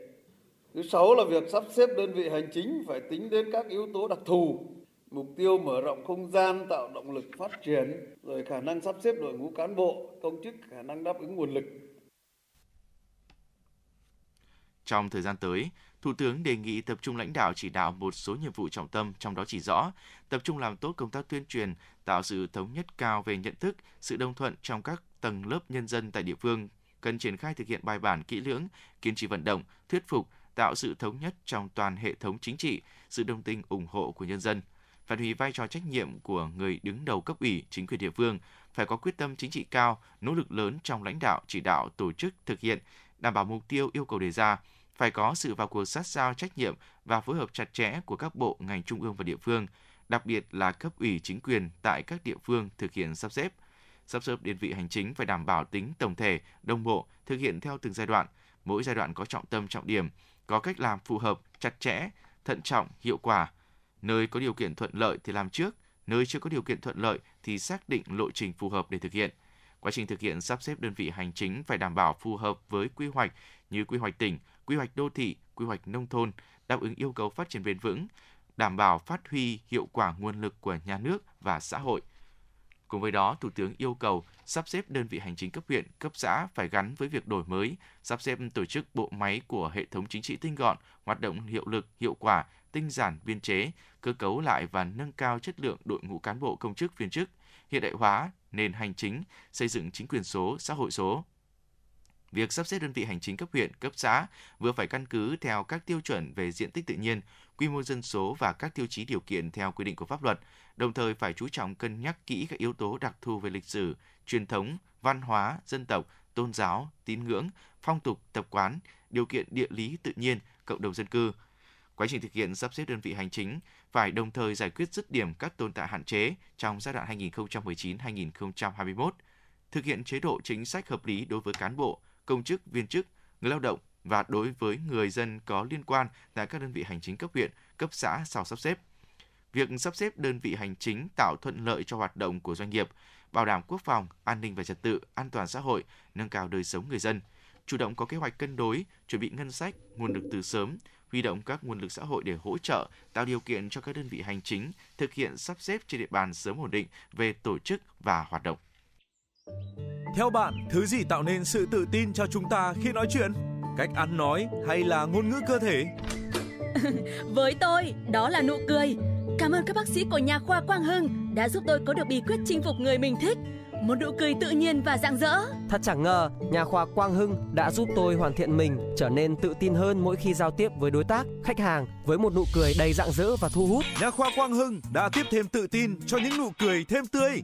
Sứ mệnh tiếp thêm tự tin cho nụ cười Nhà khoa Quang Hưng tin cậy điểm 10 Thay đổi bản thân nâng tầm giá trị mỗi người Tới ngay nhà khoa Quang Hưng đây Tư vấn chăm sóc tận tình Y bác sĩ chuyên môn cao thấu hiểu tâm tình Thiết bị hiện đại phục vụ hết mình Tới ngay nhà khoa Quang Hưng để tự tin là chính mình Hiện nay, Nha khoa Quang Hưng đang có chương trình thăm khám và điều trị miễn phí các bệnh răng miệng cho trẻ em dưới 12 tuổi. Hãy ghé ngay Nha khoa Quang Hưng tại số 4 lô A32, cổng chào khu đô thị Gelesimco A, An Khánh, Hoài Đức, Hà Nội hoặc số 150 Phan Đình Phùng, thị trấn Phùng hay ngã ba chợ Tân Lập, Đan Phượng. Chi tiết liên hệ 024 777 06699 hoặc truy cập website nha khoa quang hưng.com. Chuyến bay mang số hiệu FM96 đang chuẩn bị nâng độ cao. Quý khách hãy thắt dây an toàn, sẵn sàng trải nghiệm những cung bậc cảm xúc cùng FM96.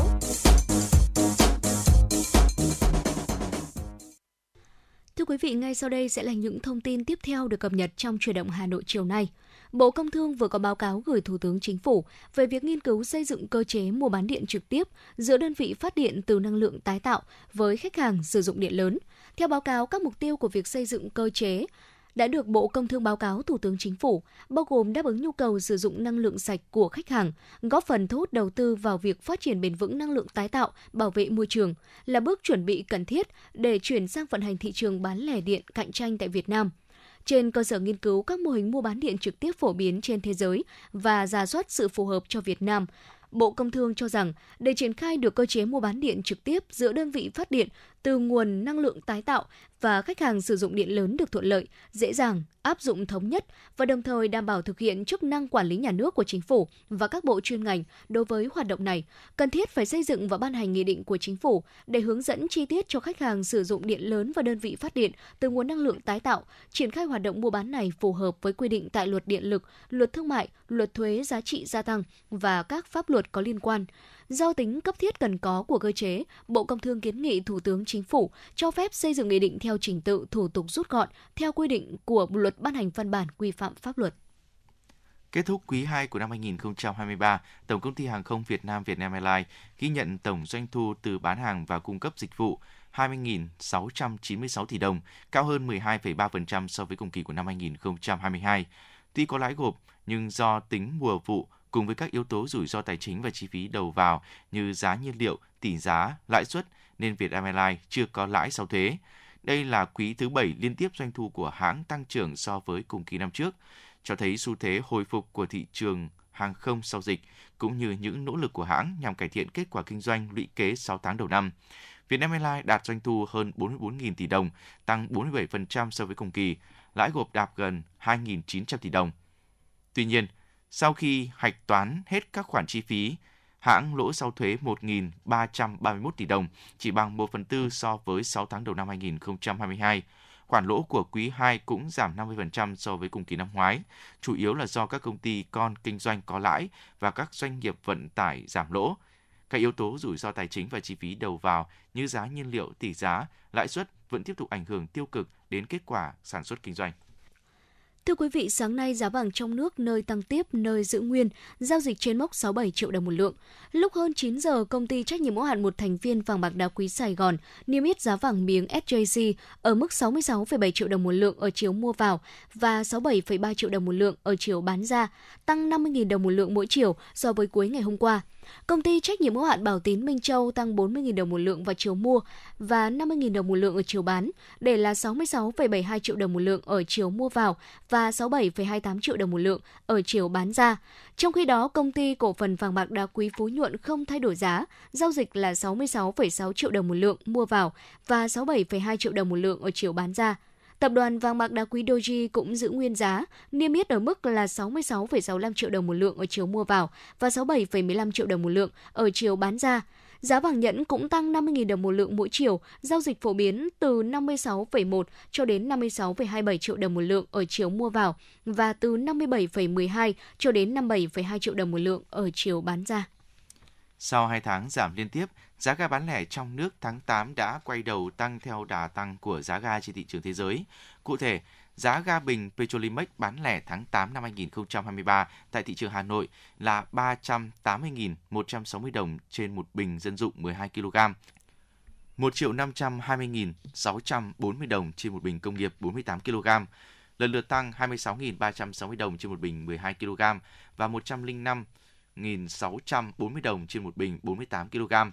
Theo ông Nghiêm Xuân Cường, trưởng phòng kinh doanh ga dân dụng và thương mại, Tổng công ty ga Petrolimex, công ty cổ phần nguyên nhân giá ga bán lẻ tháng 8 tăng giá là do hợp đồng giá ga thế giới bình quân tháng 8 ở mức là 465 đô la Mỹ trên một tấn, tăng 77,5 đô la Mỹ trên một tấn so với tháng 7, nên tổng công ty ga Petrolimex thực hiện điều chỉnh theo mức tăng tương ứng. Như vậy, tính từ đầu năm đến nay, giá ga trong nước có 5 lần giảm tháng 1, tháng 3, tháng 4, tháng 6 và tháng 7 và 3 lần tăng giá vào tháng 2, tháng 5 và tháng 8. Trên thị trường thế giới, vào đầu giờ sáng ngày 31 tháng 7 theo giờ Việt Nam, giá ga thế giới đã tăng 0,68% lên mức 2,65 đô la Mỹ. Đối với hợp đồng khí ga tự nhiên giao tháng 9 năm 2023, giá ga đã xác lập tuần tăng thứ 5 liên tiếp khi các nhà đầu tư lạc quan về nhu cầu mạnh mẽ và nguồn cung giảm sẽ hỗ trợ giá. Thưa quý vị, Trung tâm Dự báo Khí tượng Thủy văn Quốc gia nhận định, từ ngày mùng 2 cho đến ngày mùng 4 tháng 8, nhiều khu vực có ngưỡng chỉ số tia cực tím từ cao đến rất cao. Thời điểm xuất hiện chỉ số tia cực tím cực đại thường xảy ra từ 10 giờ đến 13 giờ. Cụ thể từ ngày mùng 2 đến ngày mùng 4 tháng 8, chỉ số tia cực tím các thành phố Hạ Long Quảng Ninh là 899, Hải Phòng là 988, Hà Nội 71010, Thành phố Hồ Chí Minh 899, Cần Thơ 10110, Cà Mau tỉnh Cà Mau là 91010. Trong khi đó, ngày hôm nay, do tiết trời hầu khắp các vùng dịu mát, chỉ số tiêu cực tím tại các thành phố chỉ ở mức cao, điển hình là Hạ Long, Hải Phòng, Nha Trang, Khánh Hòa, thành phố Hồ Chí Minh. Chỉ có hai địa phương ở mức rất cao là Cần Thơ và Cà Mau. Theo quy định của thang bảng đo chỉ số tiêu cực tím, từ mức từ 6 đến 8 là cao, từ 8 đến 10 là rất cao, gây bỏng trong khoảng thời gian 25 phút và từ 11 trở lên là cực kỳ cao, rất nguy hiểm, nguy cơ làm tổn thương da, mắt bị bỏng nếu tiếp xúc ánh nắng mặt trời trong khoảng 15 phút nếu không được bảo vệ. Các bác sĩ khuyến cáo người dân sẽ cần có các biện pháp chủ động để bảo vệ cơ thể khỏi tác hại của tia cực tím như đeo kính mắt có tác dụng chống tia cực tím, đội mũ, quần áo chống nắng, hạn chế ra nắng giờ cao điểm, sử dụng kem chống nắng có quang phổ rộng, nên bôi lại kem chống nắng sau 2 giờ. Thưa quý vị và các bạn, với mục tiêu lấy người dân doanh nghiệp làm trung tâm phục vụ, thời gian qua thành phố Hà Nội đã có những cải tiến đột phá trong cải cách thủ tục hành chính.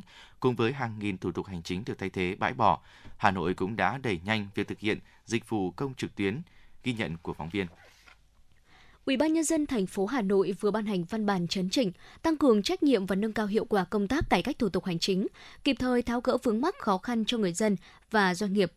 Theo đó, Chủ tịch Ủy ban nhân dân thành phố Hà Nội Trần Sĩ Thanh giao các sở ban ngành thực hiện nghiêm túc và đánh giá tác động thủ tục hành chính, kiên quyết chỉ tham mưu cấp có thẩm quyền ban hành thủ tục hành chính mới trong trường hợp thật sự cần thiết – với chi phí tuân thủ thấp, tổ chức triển khai việc đổi mới cơ chế một cửa, một cửa liên thông trong giải quyết thủ tục hành chính và trên môi trường điện tử, đảm bảo nguyên tắc doanh nghiệp, người dân là trung tâm, thực hiện việc số hóa hồ sơ, kết quả giải quyết thủ tục hành chính và kết nối chia sẻ dữ liệu giữa hệ thống thông tin giải quyết thủ tục hành chính của thành phố với cơ sở dữ liệu quốc gia, cơ sở dữ liệu chuyên ngành của các bộ ngành người đứng đầu chính quyền thành phố Hà Nội yêu cầu các sở ngành địa phương thường xuyên giả soát, tham mưu Ủy ban nhân dân thành phố bãi bỏ các thủ tục hành chính thuộc thẩm quyền ban hành hoặc tổng hợp, kiến nghị các bộ ngành, việc bãi bỏ các thủ tục hành chính đang là rào cản cho hoạt động sản xuất kinh doanh và đời sống của người dân xử lý kịp thời dứt điểm các phản ánh kiến nghị của người dân, doanh nghiệp, về cơ chế chính sách thủ tục hành chính để phản ánh kịp thời trước yêu cầu đòi hỏi của thực tiễn cuộc sống,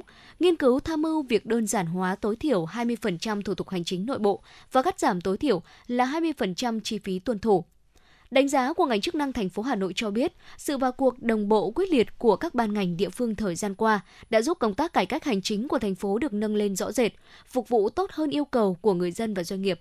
Ông Nguyễn Tiến Cường, Chủ tịch UBND huyện Thanh Trì chia sẻ cái nhiệm vụ cải cách hành chính tạo điều kiện cho người dân thân thiện hơn với chính quyền.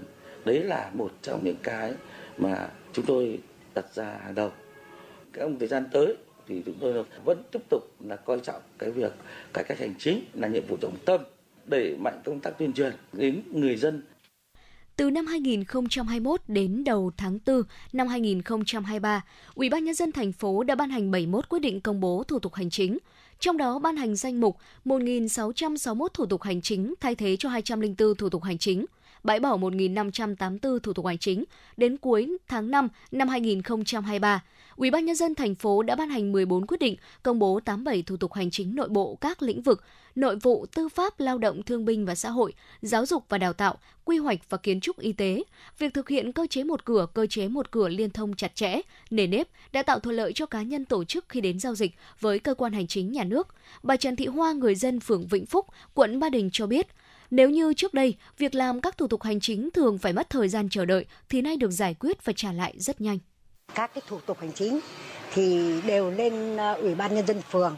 Ở đây tôi đánh giá rất cao cái tinh thần trách nhiệm của các cháu trong bộ phận một cửa bởi vì các cháu có thể hiện được một cái nhân cách của cái người cán bộ tiếp dân tất cả vì dân Đánh giá của cơ quan chức năng cũng cho thấy, việc giải quyết thủ tục hành chính tại Hà Nội được các cấp các ngành quan tâm, tỷ lệ giải quyết thủ tục hành chính đúng hạn, trước hạn của thành phố đạt kết quả cao.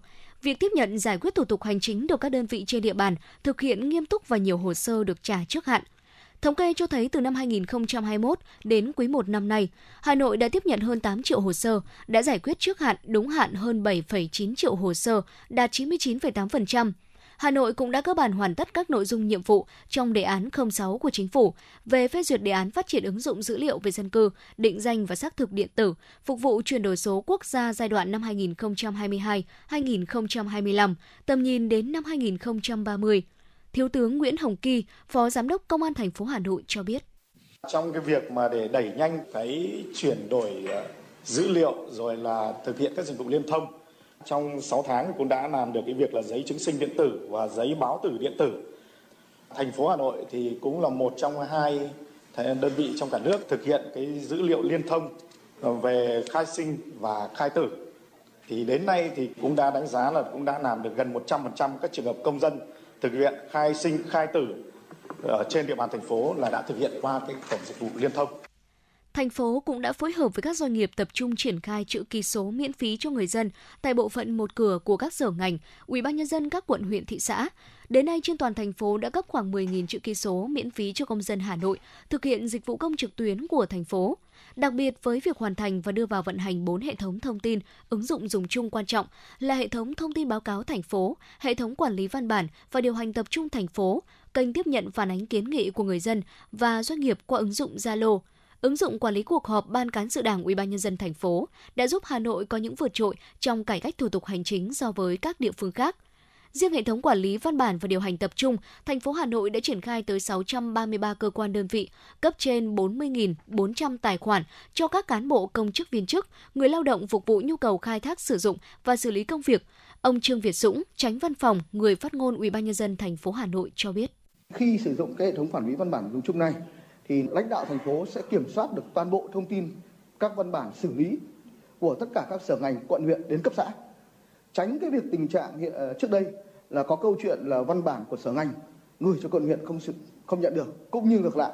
Và tình trạng xử lý hồ sơ chậm Rõ ràng những đột phá về cải cách thủ tục hành chính, cải tiến dịch vụ công đã góp phần quan trọng vào sự ổn định phát triển kinh tế xã hội của thành phố Hà Nội thời gian qua, phù hợp với mô hình chính quyền đô thị mà Hà Nội đang thực hiện thí điểm theo nghị quyết 97 của Quốc hội. Theo bạn, thứ gì tạo nên sự tự tin cho chúng ta khi nói chuyện? Cách ăn nói hay là ngôn ngữ cơ thể? Với tôi, đó là nụ cười.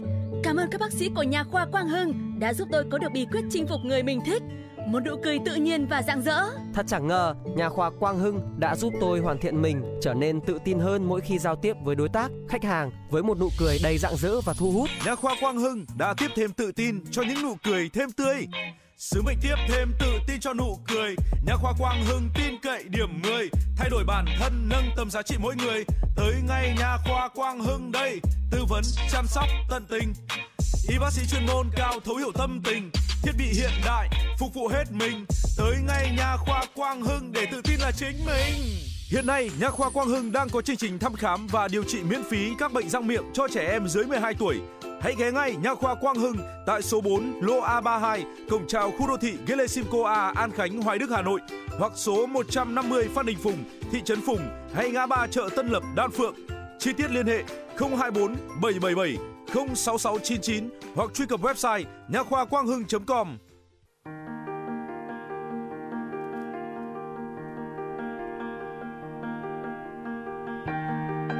Quý vị và các bạn đang theo dõi kênh FM 96 MHz của đài phát thanh truyền hình Hà Nội. Hãy giữ sóng và tương tác với chúng tôi theo số điện thoại 024 3773 6688. FM 96 đồng hành trên mọi nẻo đường. đường.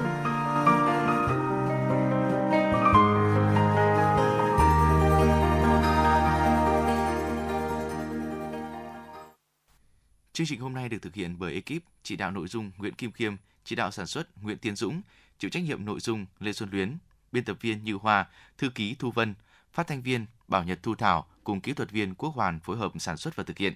Trước khi đến với những nội dung tiếp theo, xin mời quý vị cùng đến với những giai điệu âm nhạc của chúng tôi. Thank tôi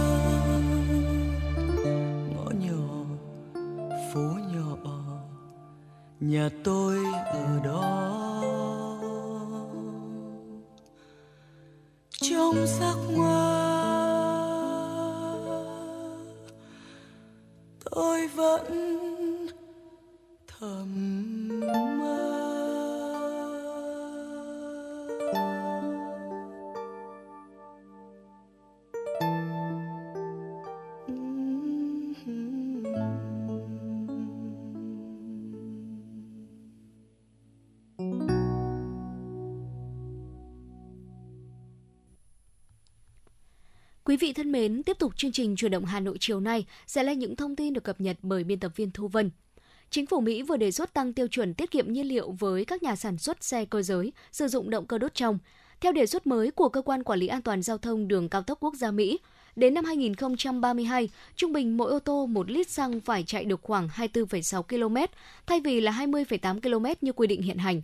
Để cắt giảm mức tiêu thụ nhiên liệu, chính phủ Mỹ yêu cầu các hãng xe ô tô phải cải tiến công nghệ tăng hiệu suất tiết kiệm nhiên liệu thêm 8% vào năm tới và 10% vào năm 2026.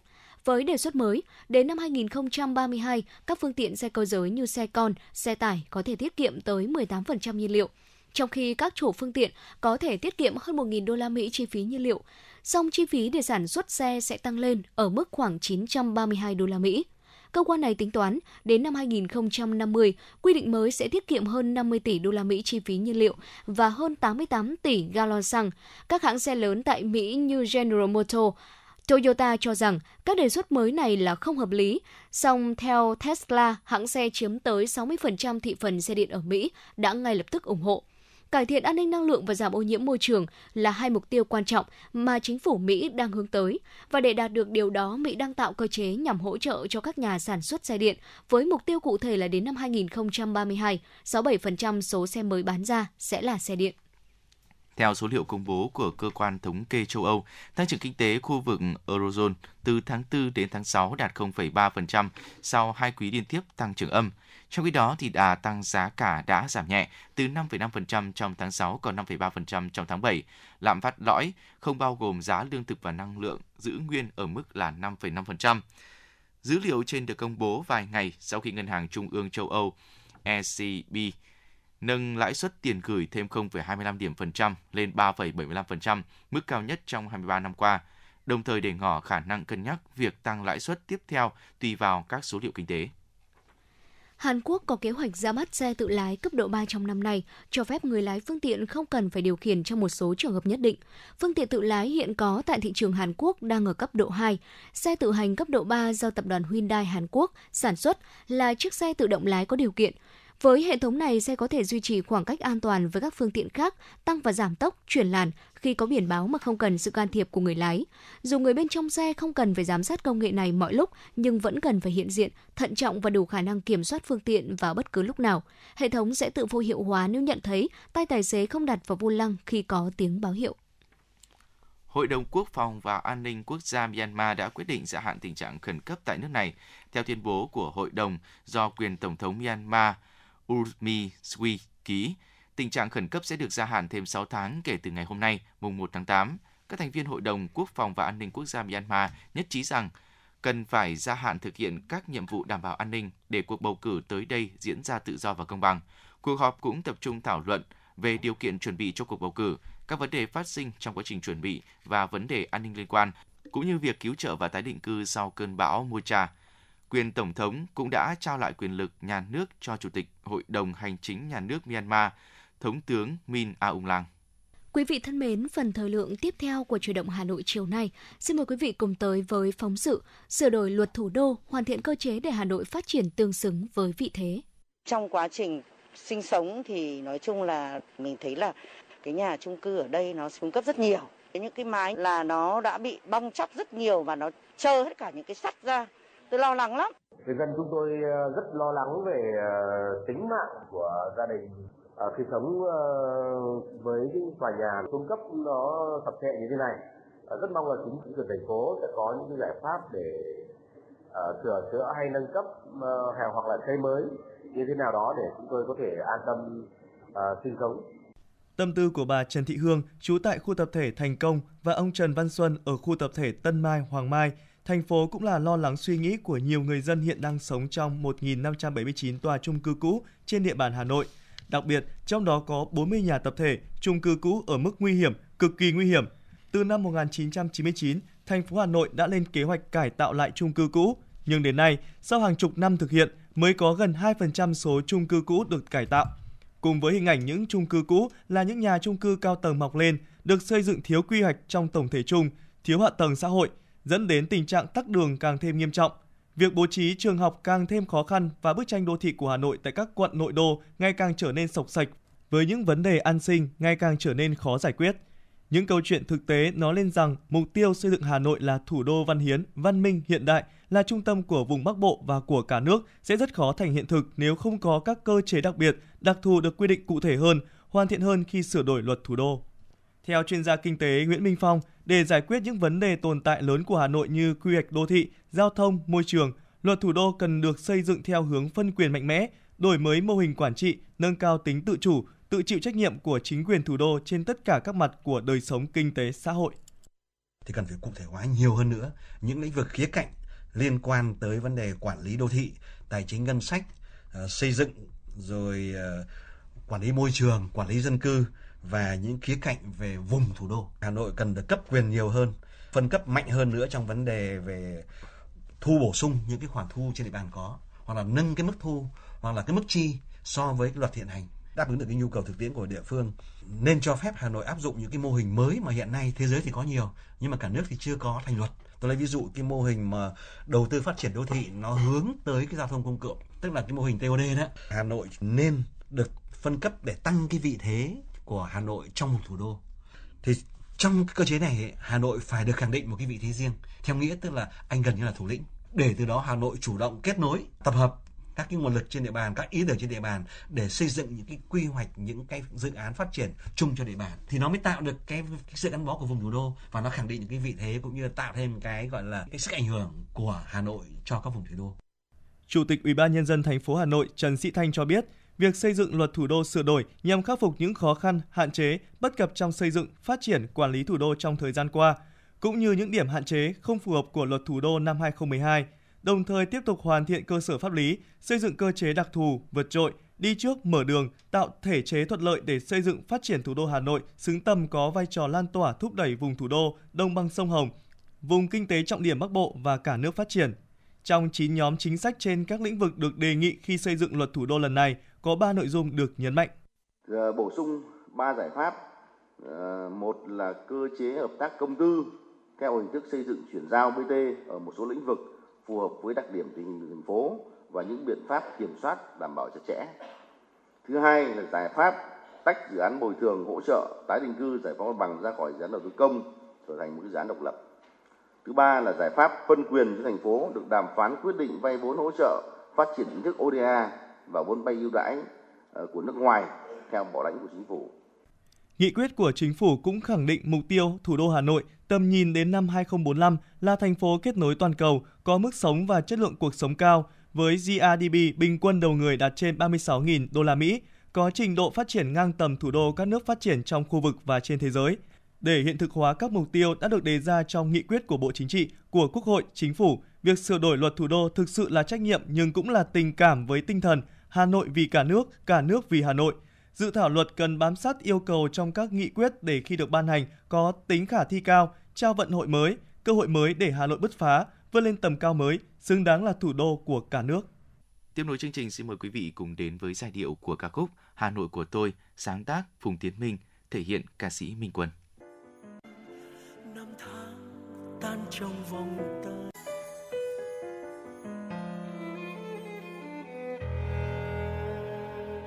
Hà Nội của tôi, mỗi khi đông về gió se lạnh. Ngào ngạt nỗi nhớ, năm tháng tan trong vòng tay. Ngần ngơ góc phố, từng cây đèn đứng như đang mơ màng. Hà nội ơi, hoa sữa rơi hay là hương tóc hà nội của tôi, mỗi khi thu về lá rơi vàng sao sắc trong nắng, yêu dấu kín con đường xưa. Đầy trong môi mắt, để ai lặng đứng yên trong ngỡ ngàng. Hà nội ơi, nguyện yêu mãi.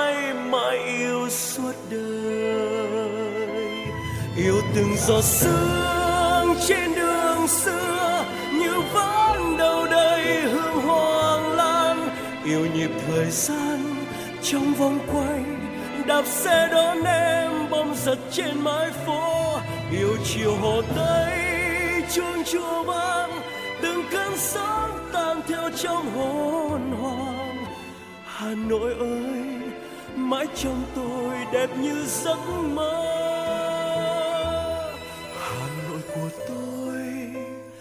Mỗi khi thu về lá rơi vàng sao sắc trong nắng, yêu dấu kín con đường xưa. Đầy trong môi mắt, để ai lặng đứng yên trong ngỡ ngàng. Hà nội ơi, nguyện yêu mãi mãi yêu xưa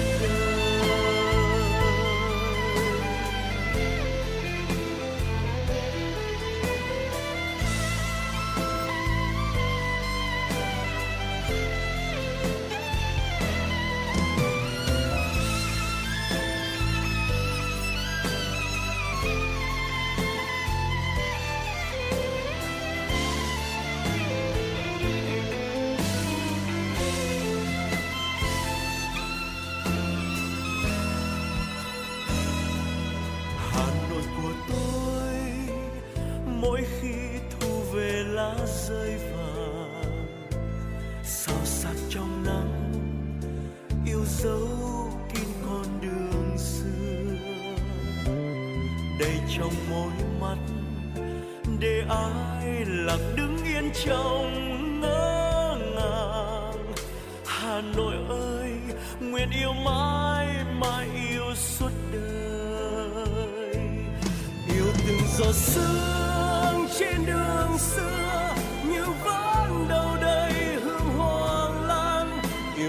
Thời gian trong vòng quay đạp xe đón em bom giật trên mái phố. Yêu chiều hồ tây, chuông chùa vang, từng cơn sóng tan theo trong hồn hồn hà nội ơi, mãi trong tôi đẹp như giấc mơ. Yêu từng giọt sương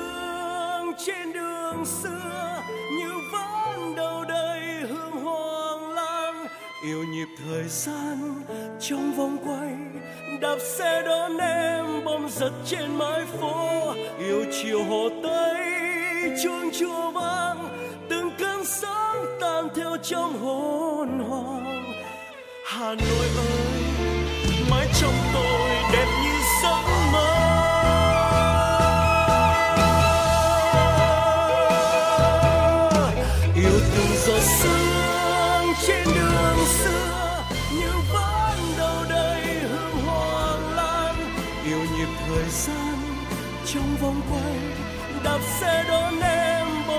Trên mái phố. Yêu chiều hồ tây chuông chùa vang từng cơn sóng tan theo trong hồn hồn. Hà nội ơi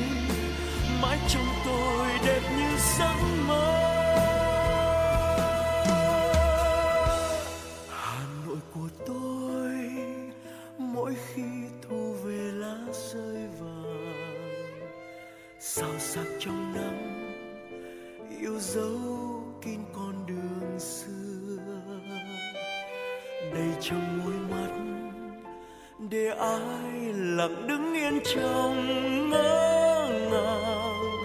Hà Nội ơi, nguyện yêu mãi mãi yêu suốt đời. Hà Nội ơi, nguyện yêu mãi.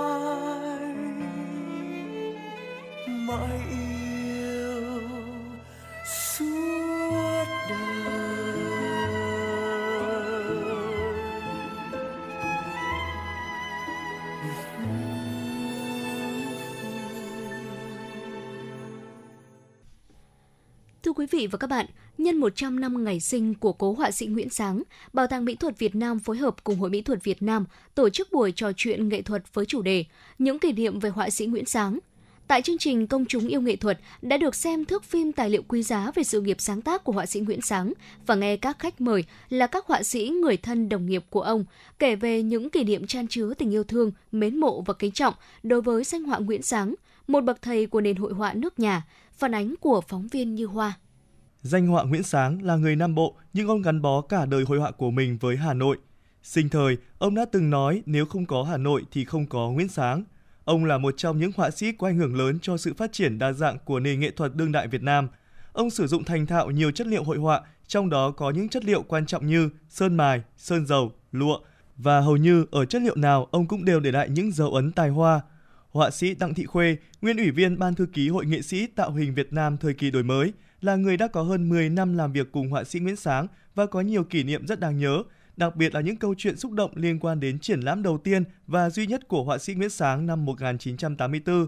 Theo họa sĩ Đặng Thị Khuê, họa sĩ Nguyễn Sáng đã đạt tới đỉnh cao của thời kỳ nghệ thuật hiện thực. Nghệ thuật của ông đã lưu dấu trong tiến trình của nghệ thuật hiện đại Việt Nam. Ông đã có những công hiến lớn cho nghệ thuật hội họa Việt Nam. Họa sĩ Đặng Thị Khuê nói. Ông là người nghệ sĩ đích thực, sống một lòng với dân tộc, với đất nước.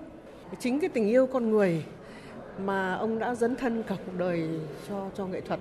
Và ông tuy cuộc đời của ông thì rất là gian truân, nhưng tài sản của ông để lại là vô giá. Tôi hạnh phúc vì được các ông coi như là người em gái. Cho nên tất cả vui buồn, tất cả cái nỗi uh, nỗi niềm của ông đều được của, của ông đều được tôi được được chia sẻ. À, trong tương lai không xa ông sẽ trở thành huyền thoại. Nghĩa là người ta có thể nói nói thêm nhiều điều về ông. Nhưng mà tôi nghĩ rằng là hãy nhìn ông với một con người cụ thể với một số phận cụ thể với những nỗ lực cụ thể và đặt ông trong một cái bối cảnh của những ngàn vạn những khó khăn đấy thì ta càng thấy ông lớn lao gấp bội phần. Ông không phải là thánh nhân mà là một con người đức đích thực. Của nó là một nghệ sĩ đích thực. Chúng tôi bây giờ không dám nhận mình là nghệ sĩ đâu bởi vì không chuyên tâm bằng ông không lao động cống hiến nhiều bằng ông và, và cũng không hết mình dấn thân nghệ thuật bằng ông. Họa sĩ Nguyễn Sáng để lại cho nền mỹ thuật Việt Nam rất nhiều tác phẩm với nhiều đề tài và nhiều chất liệu khác nhau. Ngôn ngữ hội họa của ông có tầm khái quát cao, kết hợp nhuần nhuyễn nghệ thuật truyền thống với thành tựu nghệ thuật hiện đại thế giới, đóng góp vào việc cách tân hội họa hiện đại Việt Nam. Ông là một trong tứ kiệt của làng hội họa Việt Nam, Nghiêm, Liên, Sáng, Phái, gồm họa sĩ Nguyễn Tư Nghiêm, họa sĩ Dương Bích Liên, họa sĩ Nguyễn Sáng và họa sĩ Bùi Xuân Phái.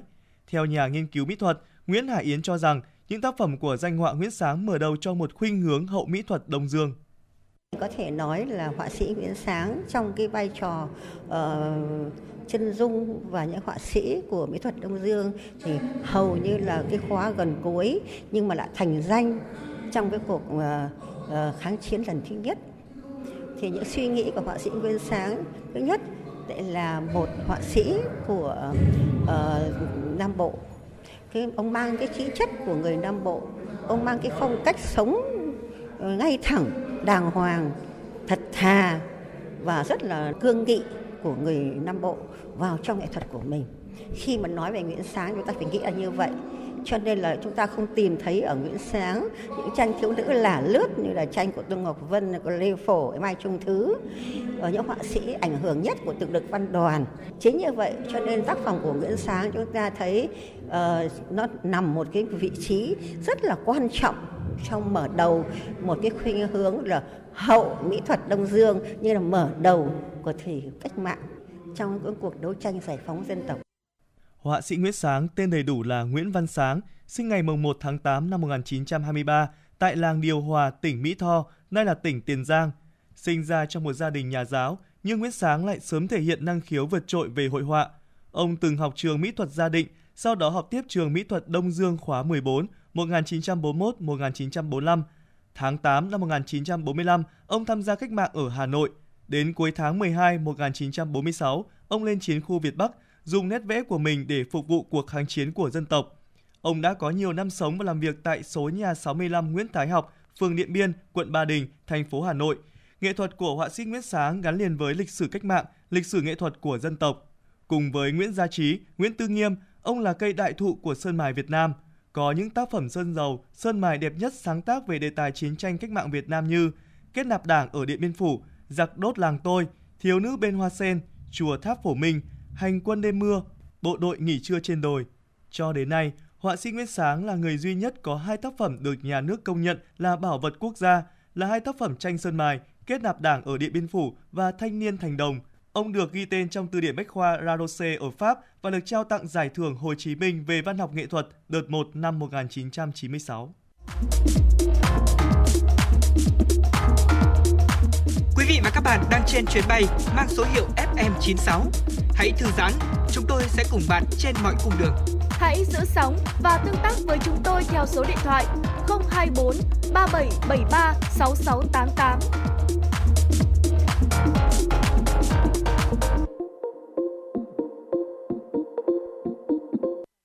Thưa quý vị và các bạn, hoa sen trong tâm thức của người Việt là biểu tượng của sự thuần khiết, thanh cao, trong sáng. Hoa sen tượng trưng cho khí phách và bản sắc tâm hồn Việt. Từ bao đời nay, hoa sen đã đi vào lòng người, đi vào thơ ca nhạc họa và trở thành một hình ảnh gắn bó sâu đậm trong đời sống và văn hóa của người Việt.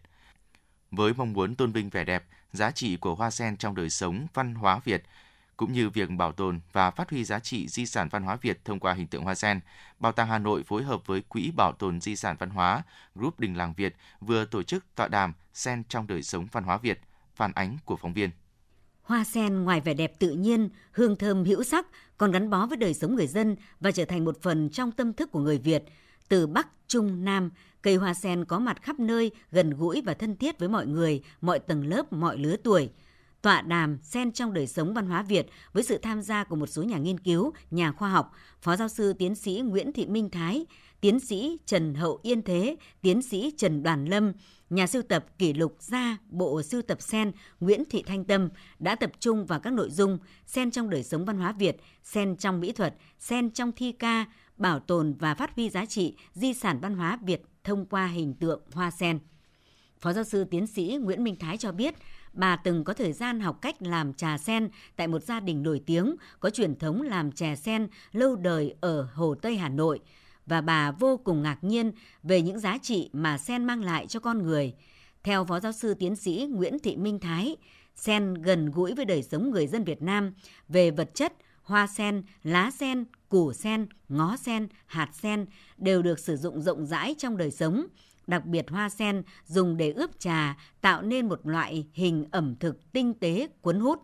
Hà Nội có sen Hồ Tây nổi tiếng đẹp và thơm ngát, là nơi hấp dẫn khách du lịch mỗi mùa sen nở. Về giá trị tinh thần, hoa sen thuộc về phương Đông, thuộc về mỹ học và biểu tượng của nhà Phật. Tôi cho rằng hoa sen là một biểu tượng của trước hết là của người Việt và người Việt thì là một quốc gia sống trong vùng văn hóa phương Đông mà vùng văn hóa phương Đông ngang với vùng văn hóa phương Tây về mặt vùng văn hóa thì vùng văn hóa phương Đông thì có bốn nền văn hóa Ấn Độ, Lưỡng Hà, Trung Quốc và Ai Cập. Thì phương Đông mới là nơi sinh ra đạo Phật hơn 2.000 năm rồi. Và cái hoa sen đấy, nó đã trở thành một biểu tượng chói sáng và biểu tượng muôn một và duy nhất của đạo Phật. Như các bạn đã biết, chính vì thế chúng ta thấy là cái hoa sen ấy, nó lan truyền trong đời sống.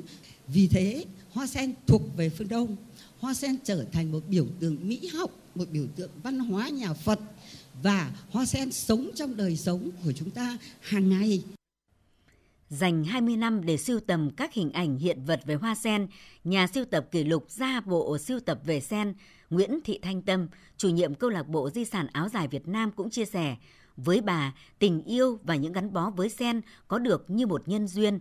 Càng siêu tầm, bà càng chiêm nghiệm một điều, sen là một biểu tượng rất vi diệu, mang hồn cốt của văn hóa Việt Nam. Nhà sưu tập kỷ lục gia Nguyễn Thị Thanh Tâm chia sẻ.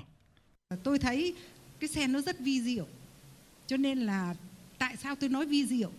Vì Hội Di sản Văn hóa Việt Nam phối hợp với lại báo quân đội có làm một cái cuộc hành hương Trường Sơn thành cổ ngày trở về thì là khi trở về Quảng Trị thì chúng tôi đã ừ, trên một chuyến xe đi từ Hà Nội vào Quảng Trị thì đi qua những cánh đồng sen, những cái hồ sen lúc đấy nó đã là cuối mùa tháng 7 mà. Nó chỉ còn những cái lá sen nửa khô nửa xanh và những cái đài sen nó vươn lên khỏi mặt nước và còn lại lơ thơ những cái bông sen. Và thấy nó rất đẹp. Trên xe tôi mới bảo là đúng là từ khi mình đi học và đến khi mình uh, bây giờ mình cũng lớn tuổi rồi mình thấy cái sen nó vẫn hấp dẫn và vẫn thấy nó một cái gì đấy nó vi diệu. Và nó là một cái kỷ niệm đối với tôi khi tôi làm bộ sưu tập và các bạn cứ nghiệm xem chúng ta trong bất kỳ một cái hình tượng đâu đấy trong cuộc sống đều có một cái hình tượng sen và đến bây giờ tôi nghĩ rằng cái hình tượng sen nó đã ăn sâu vào cuộc sống của người Việt ăn sâu vào những cái tiềm thức cho nên tôi nghĩ đời sống của người Việt gắn liền với sen đó là điều tất yếu. Theo nghiên cứu của tiến sĩ Đoàn Trần Lâm, trong thi ca, sen là chất liệu cho rất nhiều tác phẩm văn học nghệ thuật, là đối tượng gợi cảm hứng, đem lại cảm hứng trong nghệ thuật văn chương Việt Nam.